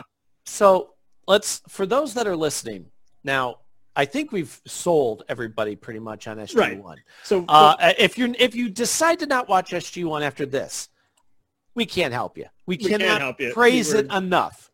And if you want after that, if you're you, you know you could also watch Atlantis. Fine, I, I have nothing bad to say about it. It's just it's not SG One, right? Well, right. It's just a spin-off continuation that holds its own ground, but is never as epic. It's just Right. that kind of show. right. now- but the, but again, nothing wrong with it. Yeah, yeah. And I mean, Stargate was then followed by two excellent TV movies, which I'll review in a separate episode with all the movies. Um, what were your, your take on that? Um, okay, here's my thought. Straight to DVD and then Well, that's fine because that was the plan, and there was Right. supposed to be a third. Well, there was supposed to be a third one, which oh, tch, since you're asking, I'll tell you. Atlantis ended prematurely. They were they didn't get to. They thought they were getting another season, and the people at MGM, there was somebody new who came in and said, "I don't care how successful our Friday nights are with these three shows: Stargate SG-1, Stargate Atlantis, and Battlestar Galactica. I don't care. I'm going to make a name for myself, so we're going to wipe them out." So he ends Atlantis and mm-hmm. SG-1. I know I forget the name of him, but he was very he shouldn't have even had the position. Should he have did been shot. He should have been right. shot. But and well, yeah, because he's the guy who brought in wrestling on he the was- Sci-Fi Channel. And he was the one who doing? even talked shit saying sci-fi fans aren't real people and other crap like that. It's exactly. God. So what what they had to do was they had to wrap up the SG-1 storyline with the TV movie or a DVD movie, which is great because Right. I view that the um, Ark of Truth is the name of it. Yes. I view it as as good a TV movie they could have done without Jack O'Neill, which again, as was the mistake of season nine, and season ten, they didn't utilize Richard Dean Anderson enough, who had said, even though I can't be full time, when you need me or want me, especially in the tenth season forward, he had left to raise his daughter. Uh, Yeah. There's stuff going on with her. He said, I, I have to do it. I have He to just leave. got through college and so yeah, he had to look So- out for her. So then he, the daughter says, you know, Dad, it's okay. I, I've watched the ninth season. You can go back to that show now. so he goes back and goes, you know, if you need me, I'm here. My my daughter gave me permission to, to work again. And they didn't. They used him Still sparingly. sparingly and not in the best way, except for the episode called The Shroud, where he basically makes the call and saves the day against the Ori. Uh, and then he does a, uh the two-parter on SG or Atlantis. That was a great one. my favorite out of it because obviously him. But um, and he's ad libbing through the whole freaking thing. So I did not you know that, but oh, it- he, it- uh, when you watch these funny lines of Richard Dean Anderson, that's him ad libbing Oh, perfect. But because he even said the writers would try and write for him, and they just went, "We can't. Let him do what he wants." Go ahead. You were I- gonna say. I, I loved how he even got to do some serious underwater, you know, swimming and Mm-hmm. come up to the surface while disarming some gadgets and other stuff. So it's it's just cool seeing him in adventure and Mm-hmm. in one shot too. He held his breath. yeah, it's just mind blowing. No one else could do that nowadays. But uh, he's in a few funny episodes, but He was in 200, which was kind of a throwaway episode. I always call it the waving from the door because he doesn't come into the room completely. You know, they kind of have him go, hey, kids. And if you'll notice, Vala shuts her mouth and doesn't say a thing. And I thought, good, because Jack's not going to stand there and let her get all lippy. Mhm. You know, and then, you know, he's kind of there, but they didn't really utilize him. what do you think about the puppet episode where they're coming up with bad Well, that's the same one. That's the, that's Oh, okay, the same. that's yeah, the one. 200. Okay. Uh, I like how um, they make him be invisible. and, yeah, and he that was him in the green suit too. Oh, really? I They thought said- it was just a voiceover. They said you don't have to do that. We could just do a voiceover. He goes, no, no, no, no, no. I know my gestures. Let me carry the coffee cup, and we'll just film it. And I go, okay. Yeah. So, um, so anyway, you know that Martin, your buddy Martin, was in that one too. As a matter of fact. The guy- yeah, because he's the producer. Comes and goes. I want I, the movie idea. You know. Oh yeah, Um, that's right. Yeah, he's because there he is calling action or something. Yeah, I, re- I remember. Yeah, Robert C. Cooper is you know he's uncredited, but anyone who's seen the documentaries and all the behind the scenes stuff instantly recognizes. No, I mean the him. actor who is Martin from the episode from the fourth season that you weren't as. Oh, oh, oh, oh. that's what uh, I'm talking about. Uh, pa- wait, hold up, Martin. Yep, yep. Martin who? Sorry, I'm. That's okay. No, no, no. That's what I'm here for. You were talking about earlier the episode where the Oh, oh, oh, oh, the geek. yes, that's the- right. yes, that's Yes. him. He's the movie Yes, producer. That's right. Yeah, they continue his character. I, I like that continuation of him. Yeah. right. And you have Don LaFontaine in both episodes doing the voiceover of the TV promo, and it's Yeah. Um, so anyway, back to the, the movie. it's kind of Galaxy Quest-ish. Um, having these nerds admire it from afar, realizing they can't talk about it. Willie Garson is the actor. I had Yes. to make sure I mentioned his name. Um, He's in everything. You're right? Um, but anyway, so that Ark of Truth was a nice wrap up to the Ori story. Mhm. They wasted the opportunity to have Jack. I don't know why they wouldn't have Jack. They didn't have Jack on the very last episode of uh, SG1. They un- Unending was the name of it. I think that that's what Continuum was pretty much meant to be. There's like, hey, well, he's not- in the movie. So the next one after Ark of Truth, which again, great movie to wrap up the story. Doesn't feel Mhm. it feels like another great two-hour episode of the Just show. epic. Yeah. So they do that, and then the next one is Continuum. hmm Excellent. I love time travel, so I'm a sucker for that. I love alternate timelines. You get to see you the president even being on the action, played by William Devane. You get to see an alternate Jack, and you see how Carter's like, you know, that's the guy I love, and he doesn't even recognize me. She's str- uh, oh, and Jack dies, quote unquote, Right, and they have in to the undo beginning, it. and then they have to fix it. And Jackson has an epic final stand. The alternate Teal'c has to realize he has a bigger purpose and undo it. And it's great. I mean, that's Yeah. a two-hour movie, and they they cover. It's different, but it's still just as great in quality. So it doesn't Exactly. feel alien, quote unquote. You know, making the pun. But the next movie they were planning on doing was a Jack-centered one. They were they were Mm. going to officially say Carter and Jack are married because I, I like it. well, for those who want to check out the audio series, I have them together. Like they get married. Because at this point, if you're talking about the right now, 2021, why would they not be married? Like how many times do they have to save the, the world before you can cut that yellow, you know, that red tape and, and allow them to get married? Right? Right? I mean, let's cut the crap. It's not like Scully and Mulder where it's like, let's wait for them to kiss. It's like, no, let's get on with it. and they've they've even admitted many times uh, on the show how they feel about each other. And a little tidbit for anybody watching these episodes again: watch Richard Dean Anderson and Amanda Tapping with each other. He gently will touch her hand at moments, like if he's passing her a file, he'll reach over and like touch her hand. and It's not forcefully. very subtle. Yeah, yeah. It's very subtle. They don't focus on it. You just have to be watching it enough times to go, ooh, I never saw that, but you know, that type of thing. Well, and I think they're both. Everyone on that show is very underrated in terms of because it's a sci-fi show, much like horror and action. You know, the Academy and people pure just movie purists like to act like, oh, there's no way you can do a better job. It's like bullshit. I mean, they're still following the structure that every actor does. They're filling in the backstory for themselves. They're We again, saw- their, bo- their body language is perfect. I got to see Richard Dean Anderson for the second time uh, last year, and I brought the the kids are old enough that they got to go with us. And my wife my wife had never met him, so dream come true. And Nice. they got to ask him, like Cindy got to my wife got to ask him. You know, I noticed little things that you do where, where you are just you reach out and you touch her. Was that planned? He goes, no, no. You're you're just you're in the moment. You're you are that character. So Right. if, you, if you want to reach down and be comforting and grab somebody's hand, whether it's in the script or not, you just do it. for a guy who started out on soap operas and doing Mhm. even made for TV detective and sports movies, you know, he's been through it all. He's done it all. And he is that kind of guy. He does a lot of tender stuff as well as And subtle, subtle and realistic. That's the thing. It's so you, realistic. You never you forget that you're watching somebody act and say lines that they're were written.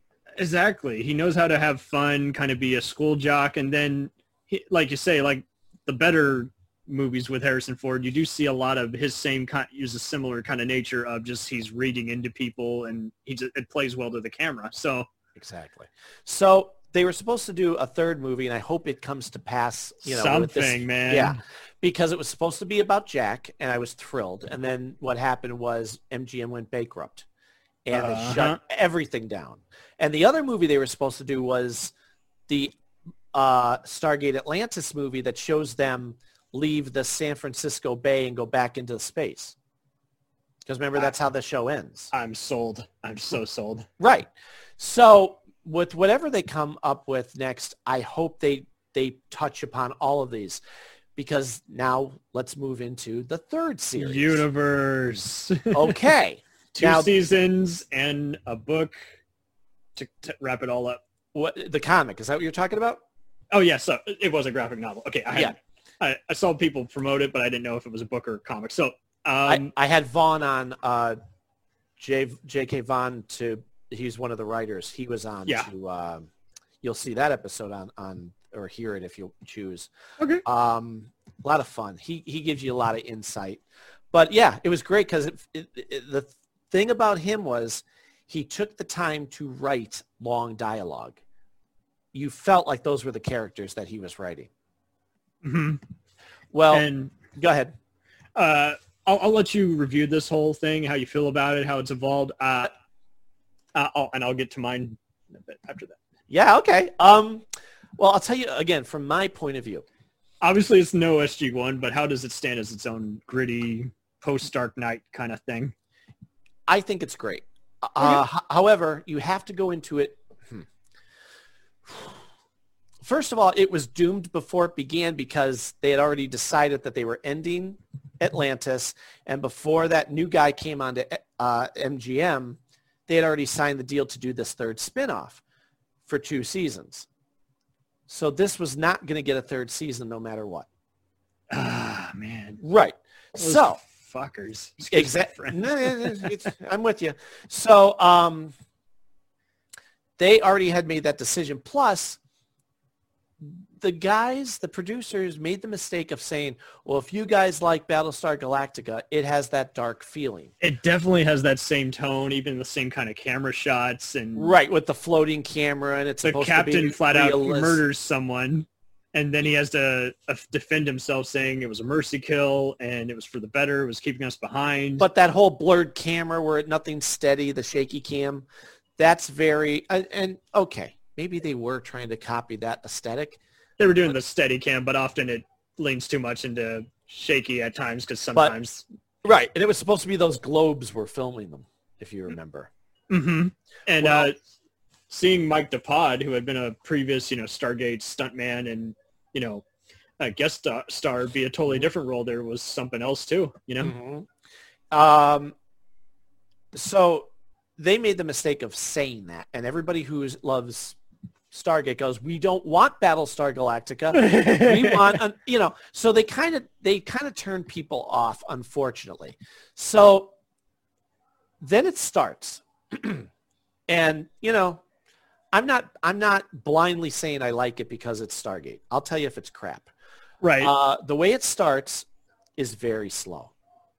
Mhm. I, I can handle that. I can be patient. But the first half of the first season is let's do an episode where it's called air. Another one is called water.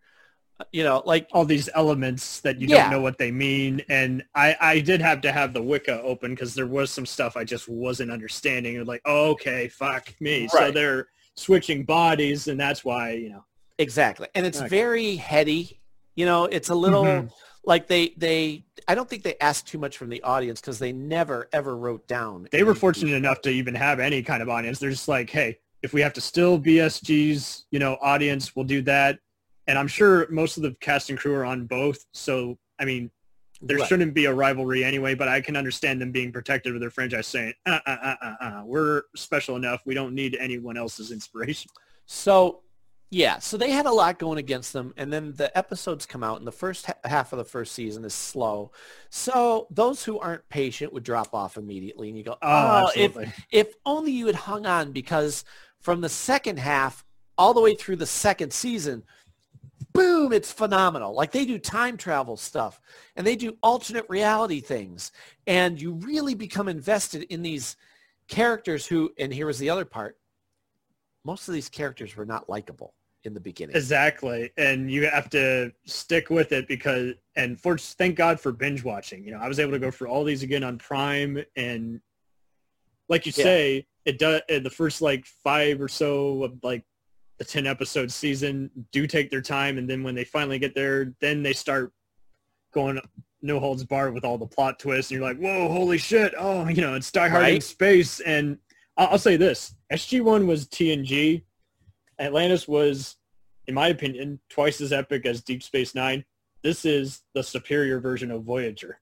yeah, This yeah. is Lost in Space. This is Like I didn't I didn't mind the pace of it starting slow because again, these are people going through a gate, landing on a ship and going, uh I don't know what to do now. And that takes time. You know. But not, this not everything one- gets spilled spilled or spelled out for them. Yeah, but unlike this, you know it's going somewhere special because Mhm. other shows that start off slow often seem lost. And this one, you know, it starts off mysterious enough. You're like, okay, I'm going to give it the benefit of the doubt. They're building on something. And you know it didn't hurt? Having General O'Neill show up once in a while. Yes, Like, that- he- that was great. There's one episode in the second season where they confront Talfer uh, or Tafford. Can't think of how you say his name. Uh, It's a very Di- mysterious Lou Diamond Phillips. I, I was, Yes. I was talking to him about this scene actually, and Nice. uh, you know Jack has to use those gems to swap bodies, and he ad libs in that scene because Telford, uh, Lou Diamond Phillips' character gives this big, great, you know, angry speech of who the heck do you think you are, and how dare you know, and he goes, "What makes you think you're so special?" And it's really, it's a great three minutes of solid monologue, and Oh, when he great. gets done, Jack goes, "I know what makes me special," and just to watch the other actors just go. Like, and they kept it. They kept it because it wasn't planned. Just like whenever you watch um, SG1, when you watch Jack say something and like the rest, the other three are stunned for a minute and they kind of look at each other. Michael Shanks told me, he goes, yeah, we never know what he's going to say. So we, we just keep acting, but if we're stunned, they Oh, allow it to be part of our character. That's fucking great. Yeah. And, So, uh, now I want to rewatch these with the commentary on, but Definitely. maybe you should record if you ever get to just with a cast members like because you know let's do an episode review with the actor commenting on it. Oh, honest to God, I would love that. Well, I'm still trying to get um, Richard Dean Anderson, obviously, on, on his own podcast because it's Oh, all about sure. him. And when I saw him last year, uh, he's like, yeah, I'll do it. I, I don't know when, but I'll be able to. And the guy um, who's like his, his helper at these things, he goes, just don't hold your breath. He'll do it. Just you have to be patient. Right. I'm like, I'm like, yeah, and you know what I think it is? I think he's he's hesitant because for the last 30 years he's had to answer the same 10 questions. Mhm. And he doesn't realize that I could skip over all that. Like, you know, I don't, oh, here, here's a piece of tape and some bubble He doesn't make know, something. Like, you know, and he's always, he's always been gracious and always been kind. And he really taught me as a person how to smile through the aggravating questions or moments. And he's always, like I said, he's always sweet to everybody. maybe someone like Christopher Judge, who's unfortunately my only beef with universe is he's missing. Daniel and uh, Sam get a cameos, and yet he's missing. but uh, then- don't get me wrong. Well, we'll, we'll get back to that. But uh, uh, and Lou Diamond Phillips actually graduated from my college, UTA Arlington. Hmm, another sweet, wonderful guy. He, Uh, he, he tweets with me often. He he is so hysterical on Twitter, especially just his tagline. You know that he's a jokester, just doing and he having you know seen so many of his HBO world premiere movies, and again Longmire and Mhm. uh, it, in I think it was Gate World or someone that did an interview with him and talked about how he even got his get recurring gig on other shows like 24 and Numbers, and just he is a natural jokester. Uh, he even talks about how what would happen if he had to survive a zombie apocalypse. He's like, Emilio and C. Thomas would hold their own. Me and Keith would be capping bitches like no tomorrow, and Charlie Sheen would be the first to be eaten. he is a natural, he is a natural comedian, and I love not. The only thing I love more than when Lou is intense is when he just is yelling, shouting, just losing his shit, and Yeah. he holds his own without overdoing it or being a ham like Shatner. Although that's enter- entertaining a different aspect, but it's like, it, you know what I mean? He hmm. Yeah. has you glued to the screen, and much like Anderson is like, you can never tell if he ad libs or if he, you know, planned it because he's just so he speaks to the stage and how he walks around and talks. So that that is so great that you got to talk to some of these other guys and see Oh what yeah, makes them It- tick. It's so funny too because when I saw him at the con, he's like, "Oh, Mac." I'm like, "Yeah." Like You have- actually know who the fuck. I'm sorry, I thought I had to introduce myself. Oh, hi, how's it going, bud? How's it going? You know, and he's good to my kids, and you know, like that type of thing. So maybe, maybe Michael Shanks or Christopher Judge or even him should be should do a big convention, and then they should do what you know you see all the Trek actors like Michael Dorn and Jonathan Frakes do or Brent Spiner. They should go out into the audience and pretend to be one of the fans and ask all the stupid questions to get I've everyone. I've the seen them do that. I've seen They them have. do that. Oh, yeah, oh, okay. sure. Oh, I need to YouTube all the Stargate cons then. when they when they used to have the Stargate cons before my son was born, we went to a bunch of them, uh, and actually, uh, not to go sidetrack, uh, but I'll tell you quickly, I spent four hours playing slash teaching Jason Momoa guitar out in the lobby. No, oh my god! Because two years before we had played, my wife and I have a band, Harmony Constant, and we had played at the convention. Besides being guests, like it was one of those, you know, you're here, why don't you go up and sing some songs? So we did. Happy for you, bud. Thank you. Well, he was off to the side signing stuff. So he calls me over and goes, you guys sounded great. Next time I'll bring my guitar, we'll jam. Well, I thought, okay, that's, isn't that, that's a sweet thing to say. Well, You don't know how legit or not it is, you know. two years later, I brought my guitar when I knew he was going to be there. He goes, oh, I didn't bring mine. But he runs back to his room, gets his slide. Cause he, he goes, dude, oh, come on, let's go. Let's go jam. So then we're out in the, we, pl- we play for two hours out in the lobby with it like roped off with security. It's just us and people get circled around us. Taking photos and video. And, yeah, you can actually see the pictures on our Facebook page. But um, oh, nice. And then yeah, because his, his wife uh, Lisa was uh, pregnant at the same time my wife was with my son, and so she's taking the pictures of us just sharing my guitar. He goes, you know what? They're gonna make me go eat breakfast now, but afterwards, why don't we go buy a guitar? I, I- I said, what? Come on, we'll go buy a guitar. Well, they wouldn't let me go with them, even though he was all for it. They're like, no, for insurance reasons. They were just being like his security guys or whoever were just being bossy jerks. Well, I thought, Mm. you know what? I can't complain. I had two hours with them. I'm not, you know, we, we, we had a musical bond. Well, I move on. About an hour later, I'm sitting watching, um, you were just talking about the guy from Stargate uh, Atlantis. Uh, Um, Flanigan. No, no, it wasn't him. It was um, Robert Picardo. Nope, Scotsman, Scotsman, Scotsman. the doctor. Oh, Carson, Doctor Carson. Oh, oh yes, yes, yes. He's up on stage. All of a sudden, here, coming down the hall, he he has he's looking for me in a crowd of 200 people, holding his guitar up, like, "Where's my buddy? Where is he? We gotta play." so now I go out for another two hours, sit there, and we each have our own guitar.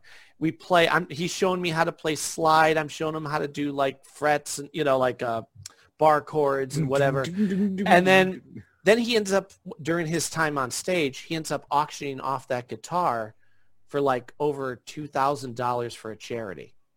Man. And he goes, "That's because of my buddy Mac right there. We were just out there we jamming. I don't know if you heard us." And all of a sudden, two hundred heads whip around and look at me like, "Hey, how's it? How's it going?" so you know, he's he's he's one of those guys. He's like a a big kid. So I know if I see him again, I'll go, "Hey, you bring your guitar?" Yeah, and we'll just go do it again.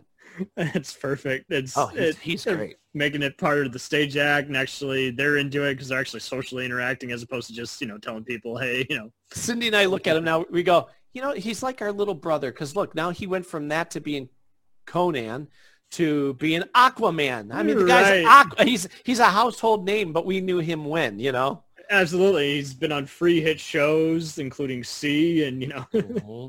Um, so yeah, overall with with uh Universe, Stargate Universe, loved it. Wish it had gone on. I think it, you know, it's everything that we said. It should have gone on, just like all the other Stargate shows. It was his own Yeah. thing, and if you got through the slower episodes, boy, it was worth it. It- it's actually I think people will definitely benefit from it in the world of binging because it's that's how it was meant to be seen. And most episodes do often lead into the following scene after the last one. The recaps are actually cool because of the epic Mhm. musical score and how the actors are playing off each other, just always cutthroat. Uh, and you actually get behind a lot of them because you can understand why they're doing stupid decisions at times because they are overcome with emotion. What do you do when you're trapped in space? you know, Yeah, yeah, and it's, it's you can't think. You don't. Hey, anybody could die at any moment. That's that's the feel that you get. It was very much like uh, Lost, where don't get too hooked on people because they could die. Like you never know that. I didn't know that until Lost. When that show was on, I'm like, oh, these guys are the main. Ca- oh, he just got eaten, or you know, That's a good point. Yeah. Yeah. uh, everybody is expendable. Uh, what else can we say? Yeah, they are. they, they they have targets on every layer of their body, and so they are now having to play ball. And uh, the actors were very well done. They've gone on to bigger things like Continuum and all the other you know sci-fi horror shows. And I just always light up each time I see them because I know they're going to really be heavily invested in their roles. And uh, the art dis- direction was pretty good. I liked how Robert Carl's a scientist character really does have to defend himself so much when he it's very heartbreaking. I think I wept a tear when his he's coming to terms with the fact that his, you know, dementia ridden, you know, wife is dying from cancer. And and what do you do when you you're haunted by that, you can't make her proud. And at the same time, you know, that that puzzle is still, you know, a miss. It's not put together and you still at the same time got to second guess yourself and he's like the only guy you can kind of forgive for even, I hate to excuse anyone who's playing God, but that's pretty much what he ends up having to do because he's having to second guess. He has to trick people because otherwise they would otherwise say no. That's a stupid idea. And yeah, uh, Lost is a good comparison. Maybe even Twin Peaks, 24. I know Brad Turner worked on both shows, and it's like it, it is that kind of just ticking clock uh, mechanism that really benefits it. And uh, season two picks a whole different style. I, I, it's really comfortable with itself at that point, and uh, I like how they even bring in again Rodney and you know Woolsey, and the the switch up that they do there is ingenious. How they have to play ball with those other colonies and planets. They even go to Jonas's world. Ah, that's right. Yes. I, I was like, show him. Have Jonas show up. Come on. And they and they didn't. I was like, ah, darn it, they didn't have him. They, they should have. That was a perfect opportunity. I don't know why. I know. I, well, let me. Uh, one other thing I'll say about Stargate that I feel always needs to be said. They had the most amazing special effects to the point where For a TV show, yeah, for anything. Because I'll tell you this, I just showed my son the original Star Wars movies and then the prequels. Now the prequels have come out after Stargate SG-1 started. Yeah. They are not good special effects. You watch Stargate SG-1, they have a ship come in from space in one shot, land, doors open, somebody walks in or out of the door. It's amazing. I mean, I don't, at no point do you go, oh, you can see the green screen. The special effects to this day hold up and are top notch to anything I've ever seen. Yeah, there's only like maybe three bloopers throughout the whole thing. Uh, one of them is uh, uh, uh, Teal'c and Sam are in a different ship, and it's a very video game level graphic, but it's excusable because it's literally a five second blur. Yeah, have- you, I'd- you, you, you, know what I'm. Uh, uh, yeah, it, it- it's it's one of those they've gone it. They're getting away from another ship, and they're taking two different escape pods. Okay. Do you know the one? Uh, they're trapped in space or something, and they're they Well, got there's off. one. There's one where it's Jack and Teal'c are in the spacesuits, and the ship that they're in. Totally different one. Okay, Uh, like uh, like like Teal'c. Yeah, it's a similar one. Uh, It's definitely a sequel episode in some ways uh, to that one. Recalls that one, and I if think you they even. see it, let me know because now I'm going to go back and see what if I can see what Ah, see. shit! I'll have to go for my notes again. Uh, but yeah, whenever. it's definitely around season three or four. It's before they go into the awesome space race episode, but uh, which brings a fifth element feel to it. Uh, but uh, yeah, uh, it, it was just one of those. It was like, but it was easily forgivable. It still told the story, and like you say, you look at any of the Star Wars, uh, good or bad, or any era, and it's just like they all. It doesn't matter how well they do it. They're you know they still, despite after all the model work, they still digitally scanned them in and Especially, I remember one scene in particular with the with the droids, the Yeah. Roger, Roger, Roger droids. Yeah. They show a whole army of them, but at no point is the shading different on each one, and they all move exactly alike. You know, and I- that, I, just and- went, oh, that's painful. There's that. There's the lightsabers and even the newer ones. It's like okay, and uh, you, you often are just like, how did Stargate get away with so much? You know, it, it was just a million dollar TV show, but it it, it really. if you get the right people that work on it, it like I said, everybody cared so much that they could have done a half hiney job on it, but instead they went, no, no, no, no, no, no. I have to make sure that this blends perfectly. Right? It, it pays off because here we're still talking about it today. Absolutely, because I mean, Star Trek. You know, on occasion, I, I can't fault them. They had to get done week by week, and would occasionally reuse footage. But you look at it Sure. now, and you're like, mm, we should reuse a different shot. But fortunately, they would occasionally, you know, reverse the angle or add two different scenes into one. You know, Mm-hmm. but like you say, is like Stargate doesn't reuse any footage. It doesn't even reuse much stock footage for flashbacks. Uh, No. They, and I mean, I love X Files to death, good or bad. You know, it, it's a fun oyster, but they got really lucky because they didn't know what direction it was going in after until season two, and then they started just you know, people vary. Some people like the story arc, some people just like the monster of the week. You know, Stargate, it really didn't even in season one where it's just exploration. They still have so much other stuff that they're building up to, and they pretty much do what they do later also in season two and three. Just you got to start, you got to end on a cliffhanger and then wrap it up, and then do some other cool arcs, and then do another epic, you know, three parter, and then the fourth part, which is And the it- conclusion, is the next season premiere. And to have it uh, so much happen in one episode where you go, wow, that was only an hour. Boy, we did it. That was worth it. even look at the years is like they're doing some extensive tracking shots that are steady and putting it in the middle of the action is like you're there's one awesome one where when they're first battling the replicators and they're going corner to corner Yeah.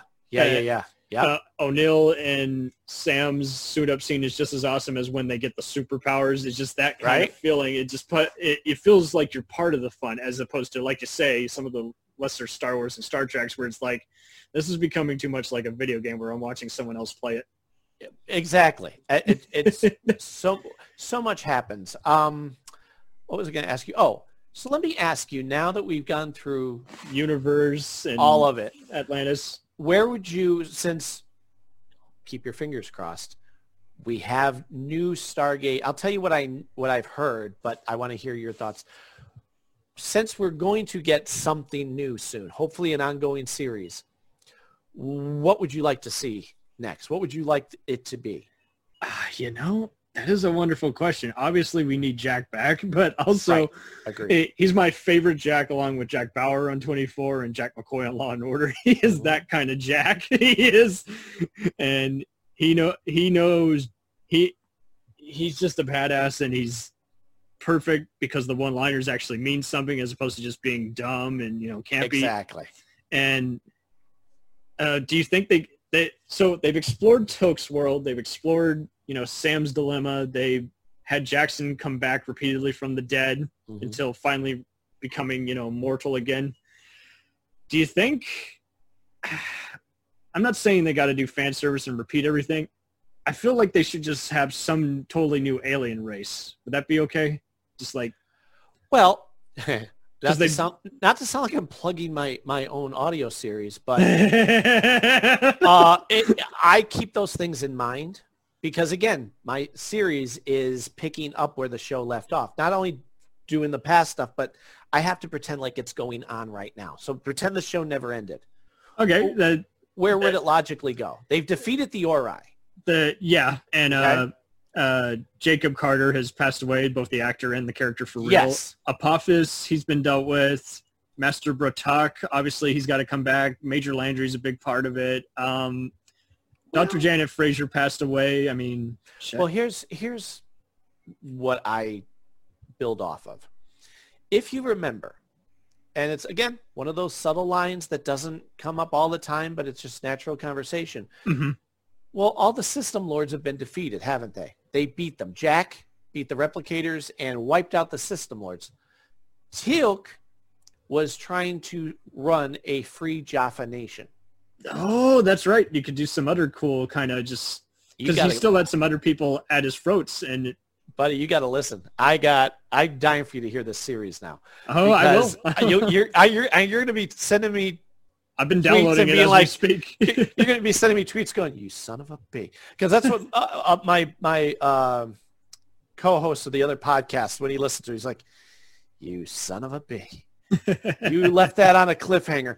But what they did was they inferred, like, think of politics. Okay, you're a free Jaffa nation. Well, guess what? Eh, They, what is it? What's the saying? Emptiness hates a vacuum. that's So true. what if it's, what if a lot of first primes try to become system lords or at least be the head of a new Jaffa clan? Uh huh. Now they may not be as powerful or have as many followers to like be system lords and blah blah blah. but you know what? Maybe for the rest of their life, SG1 has to go and stop these guys before they get too powerful. now, for writing wise, or for the audience, that just means guess what? You still have Jaffa that you have to contend with.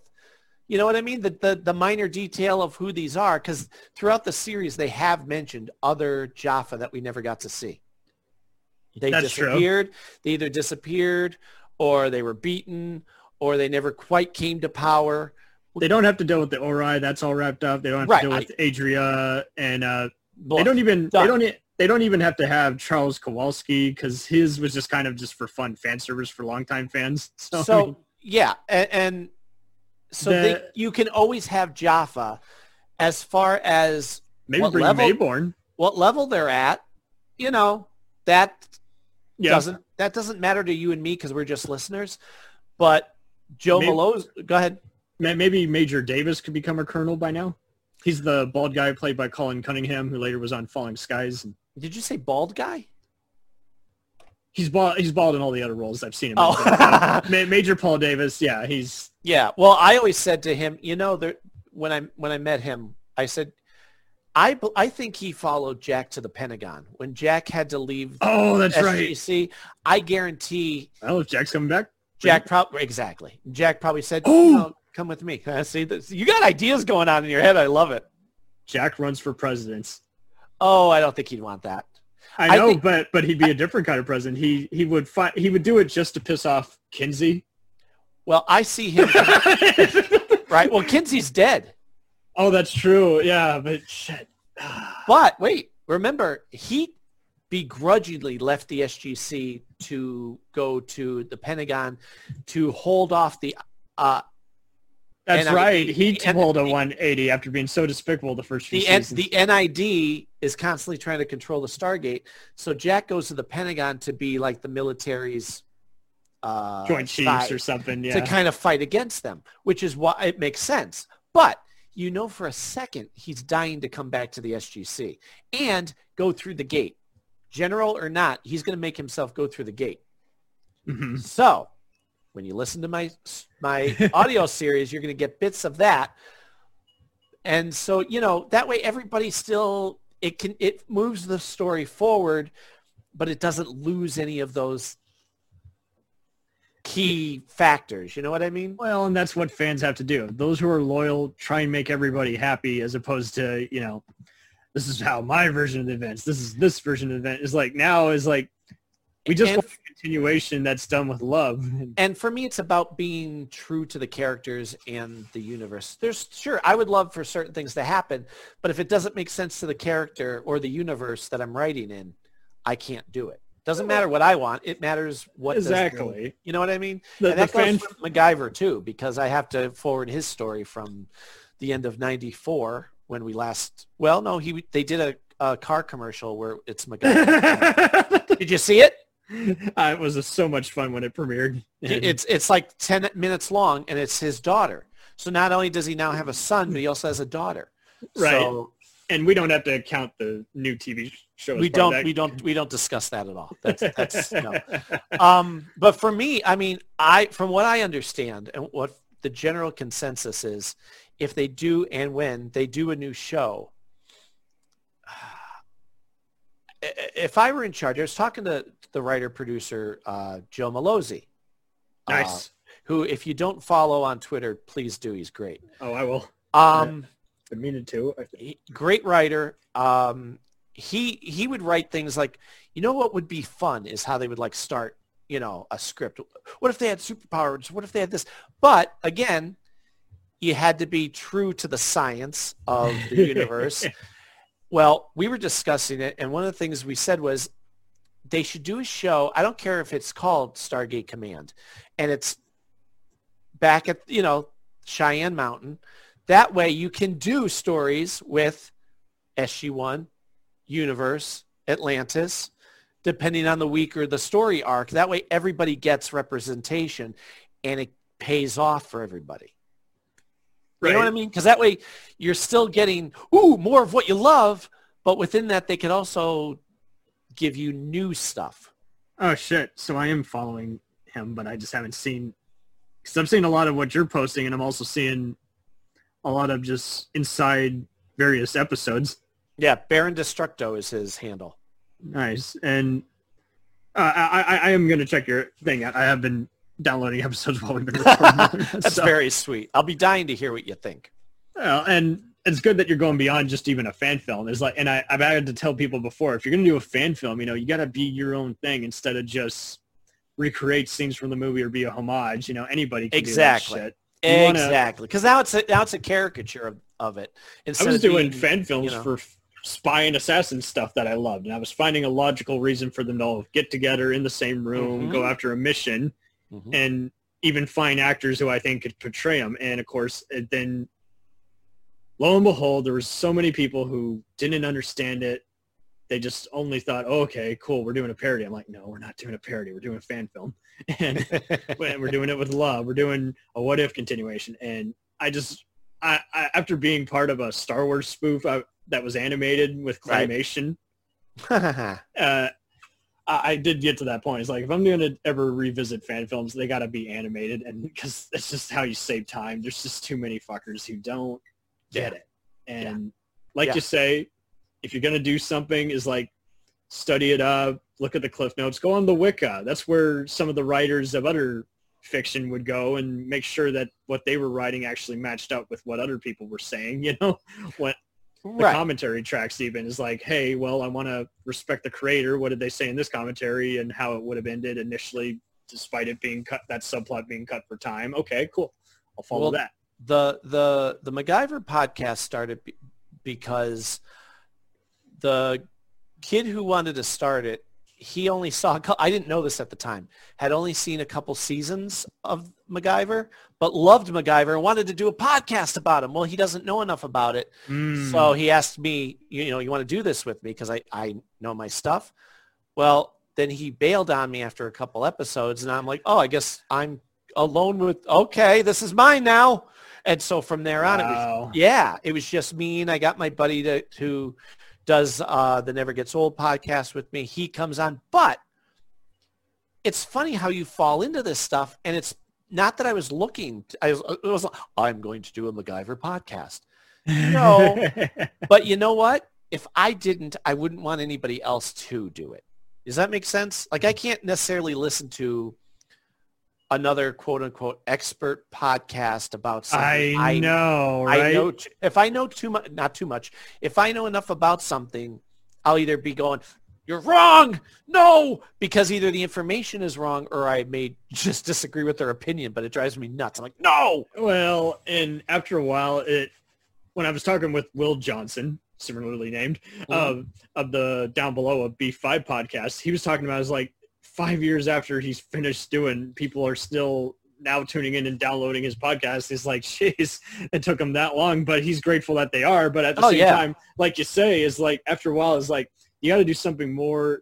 That's why we pretty much do a whole franchise coverage because it's going to become very restrictive if it's only about you know episode by episode, movie by movie. It's Exactly. Like, nail it all, especially with us. We could. I know we could keep talking forever. oh, we'll but- do definitely do a Stargate retrospect one that uh, soon. We might Yeah. even if you, uh, I'll I'll definitely invite you for when I'm filming. Like we should take on the movies. Sure, sure, absolutely. Well, and also, you know, when the pandemic's over, hopefully we're going to hear something official about a new series.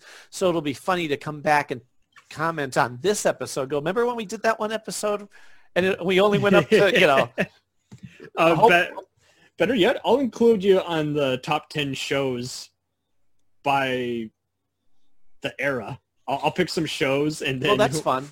whatever shows people want to do. And I'm, I'm very open-minded. I always do like a lot of shows that were very inspirational, lasted multiple seasons. And, Mm-hmm.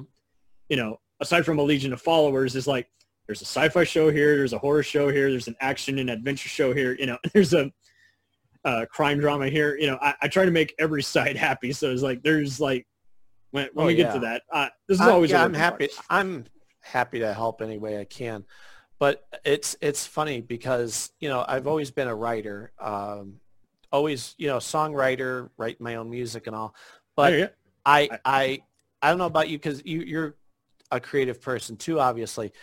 I got to the point with this, the way the audio series came about was one, I knew both shows like the back of my hand. I could tell you, as I'm sure you heard, I'll tell you, oh, is that episode? And oh, you know, all the little minutia just sinks in. So I, w- I would submit writing stories because I'd love to be a writer, like a Absolutely. comic book writer. I'm a big, you know, love my comics. Um, I tell my script writing buddies, how about you just sell an idea instead of insist that everybody wa look at every acre of your dam. Well, what would happen was I would submit like comic book ideas or even scripts and nobody get back to you or like here's an idea and you constantly get rejections. Exactly. well, that there's- doesn't fuel you after a while. After a while, it's just like, why bother? Well, there's the one company that does Stargate books and they Really? actually said, do me a favor, submit a couple chapters and we'll let you know. I said, great. I already have a couple done. Here's my idea. Here's my outline. And they never got back to me. Well, I got a hold of them. I said, you can give me bad news. If you didn't like it, you could say it. No, Right. it's not. It's not that we didn't like it. We just never got to read it yet. Well, I waited and I waited, and again that impatience of mine kicked in. Tell and me I- something, please. and I went, I, no, I went, you know what? I'm done. I'm done asking permission to be a writer. Oh, wait, I act. I've, I've been acting since I was a kid. So you know what? Really? Yeah. I and, and so I was like, you know, I, I kind of want to dabble in that, but I don't want to go to auditions and I don't want to play a character that I don't want to, you know what I mean? Like, So you did like stage plays and uh, musicals, short, and short films. exactly. All of that, commercials. I hear you. No. Oh, well, then you know, at some point in your life, you make a decision. What are you going to really focus on? Well, I decided music because I had more control over what Mhm. I performed. But the the bug of acting never leaves you. So when I Beauty wasn't music is you still can be heard regardless of whether you get picked up. With a movie, it's a little harder because exactly you can still be at the bottom of that five dollar bin and you get and you out. and you have to do what somebody else says. I was going to be a, a, an artist. I went to school for art, and then then found deal. out. Then went, oh wait a minute. If I'm an artist, I have to write what somebody else tells me to write, not what I want to, or draw what somebody else tells me to draw. Mhm. So that's out. So then I thought, you know what? I'm sick of asking permission to be a writer. So with this, oh wait a minute, holy crap! I could do an audio series and continue the stories of characters that I think logically go together.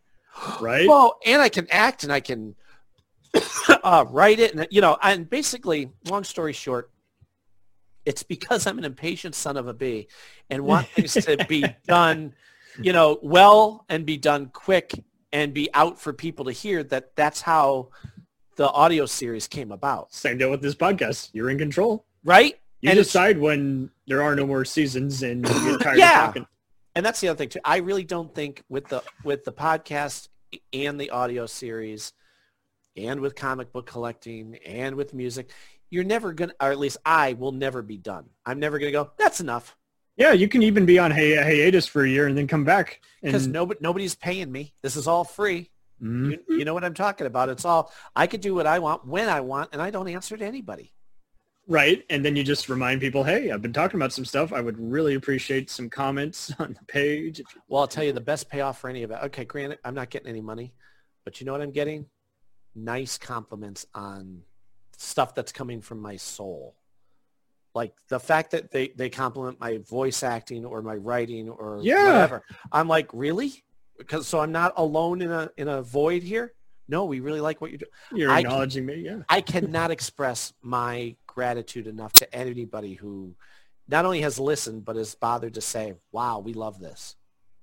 for sure. And I Right. mean, it, it's it also makes easier to team up. You don't have to wait from afar, you know. And Mm-hmm. uh, I- I'm so glad you were able to join on here and actually uh, just uh, uh, lean in on what makes the show tick versus what makes the fans come back to it. Because I mean, this is a miracle. Most shows that haven't been on syndication, often people are like, "I vaguely remember that." It's like, and yet uh, the show has survived. It just people have always talked about it. People. It also came out at the right time. People were embracing DVD, and it's like they Do you know that was the first series to actually come out as a box set for a season? really okay. That was the very first one because I remember being in the store and going, "All right, bu- I'm going to buy these when they come out." I, I'd never even seen an episode, but I'm going to buy them.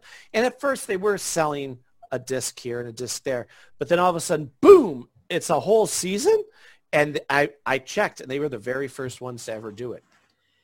Damn. Yeah, it's amazing the little things you forget. Well, and more or less, I mean, uh, they they really did uh, go to town on it. They they they did not wait for anyone's permission or to do Mhm. this and that. And MGM gave equal opportunity. It helped that Alliance Atlantis, you know, was also uh, helping out, and uh, you know, that that's definitely where they got a lot of the Canadian talent from. But you know, it's funny when you're talking about that. Uh, you reminded me of when they were doing the 200th episode. They did a big party for the 200 episode, Yeah. and they and they had somebody from a representative from MGM or whatever there at the party, and they said, "Oh, because up until then, for nine seasons, they didn't know if they were getting another season. They always they would always end. They would never end the season on a cliffhanger. It would always wrap up just in case that was the end. They weren't coming back. Mhm. Well, here they are at the 200th episode. They only have a couple more to film for the season. They turn to her and they go, "Yeah, we're great to have you here. Here's to 200 and many seasons more, right, Jan or whatever her name was." And she smiles. She's like, ha, ha, ha. "Well, she apparently had already known that they were pulling the plug and didn't tell anybody." So that's why season 10 ends on a cliffhanger because they went, this was the first season we were sure we were coming back and now we weren't. Wow. and see, I hate it when people are just like weasels like that. It's just Yeah. like, come on, we're all drinking punch together. I think you can say something. Well, granted, she was on film. They were filming that for like a sci-fi special. So when they go, uh. right, Jan? And she's like, good cake. This cake is great. Is that chocolate? Yeah, like she couldn't do anything. I'm sure they all wish they could silently delete her from that episode. You know? Honest to God. I remember watching it, and this, again, it was before we knew that they were ending SG-1. They I were part watch- of sci-fi's The Lowdown where they yeah, yeah, yeah. the scenes. It was right so before the season began, and they show it, and I'm like, I remember thinking to myself, "Ooh, she didn't say yes." Uh, there's that and it was very anticlimactic after you've had you know hours of you know david hewlett in character as rodney saying hello you know showing you around the set Yeah, yeah. it was like that's not how you end an episode well, listen, keep me in mind anywhere down the road for uh, Yeah. Even I mean, we could shoot the bull about this again sometime, but if anything else you want to check in with me and you need, yeah let me know any other shows you'd love to take down and Oh, geesh, you're asking for a list. I will. I will do that. I will send you a, a instant message thing or an email now that I have your email. Oh yeah. and, and give you the rundown on things that just pop into my head.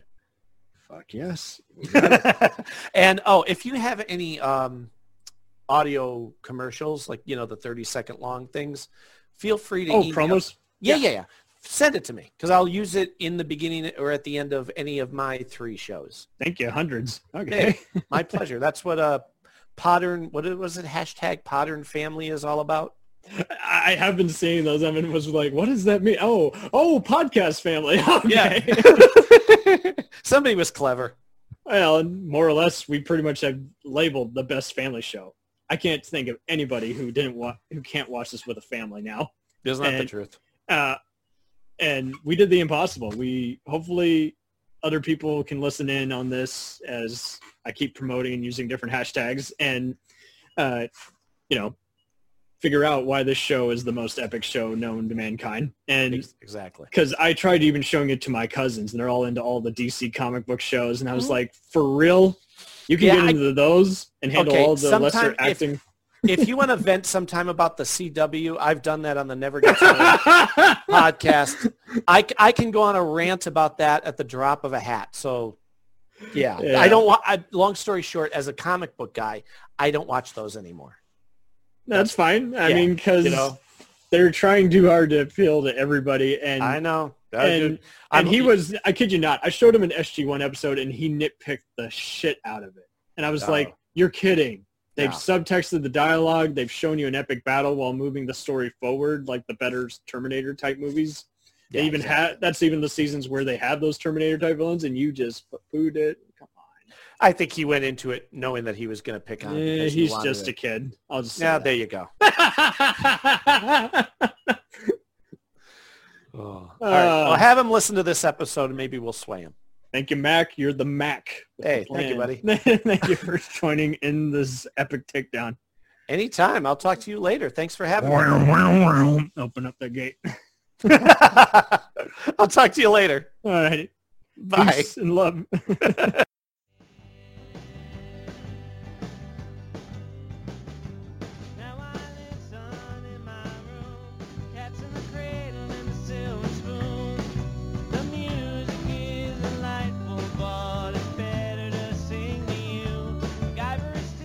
The Never Gets Old podcast is part of the Forever Adventure Network.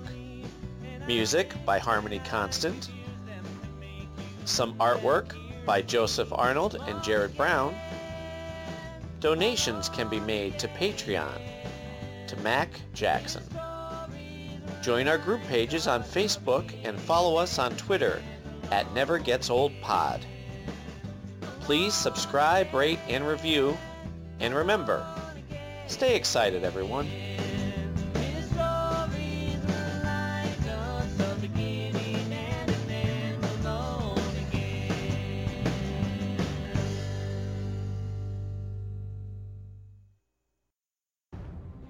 The Forever Adventure Network. Welcome to the adventure. Hi, everybody. It's Mac Jackson. I wanted to invite you to a new site called the Forever Adventure Network. This website has everything. Pictures, videos, blogs. There's original music by Harmony Constant. Two podcasts. One is the MacGyver Podcast, where we celebrate Richard Dean Anderson, his iconic roles, and how it's influenced our lives. There's episode discussions, interviews, and life conversations. The second podcast is the Never Gets Old podcast, where we celebrate all the best things that we love in life, from TV, movies, music, and comics. The site is also the home for the MacGyver SG-1 audio series, an ongoing adventure series that continues the adventures of MacGyver and SG-1. There are also multiple stores to choose from for all of your pop culture and adventure needs. Come on by and check us out today. And thanks for joining the adventure.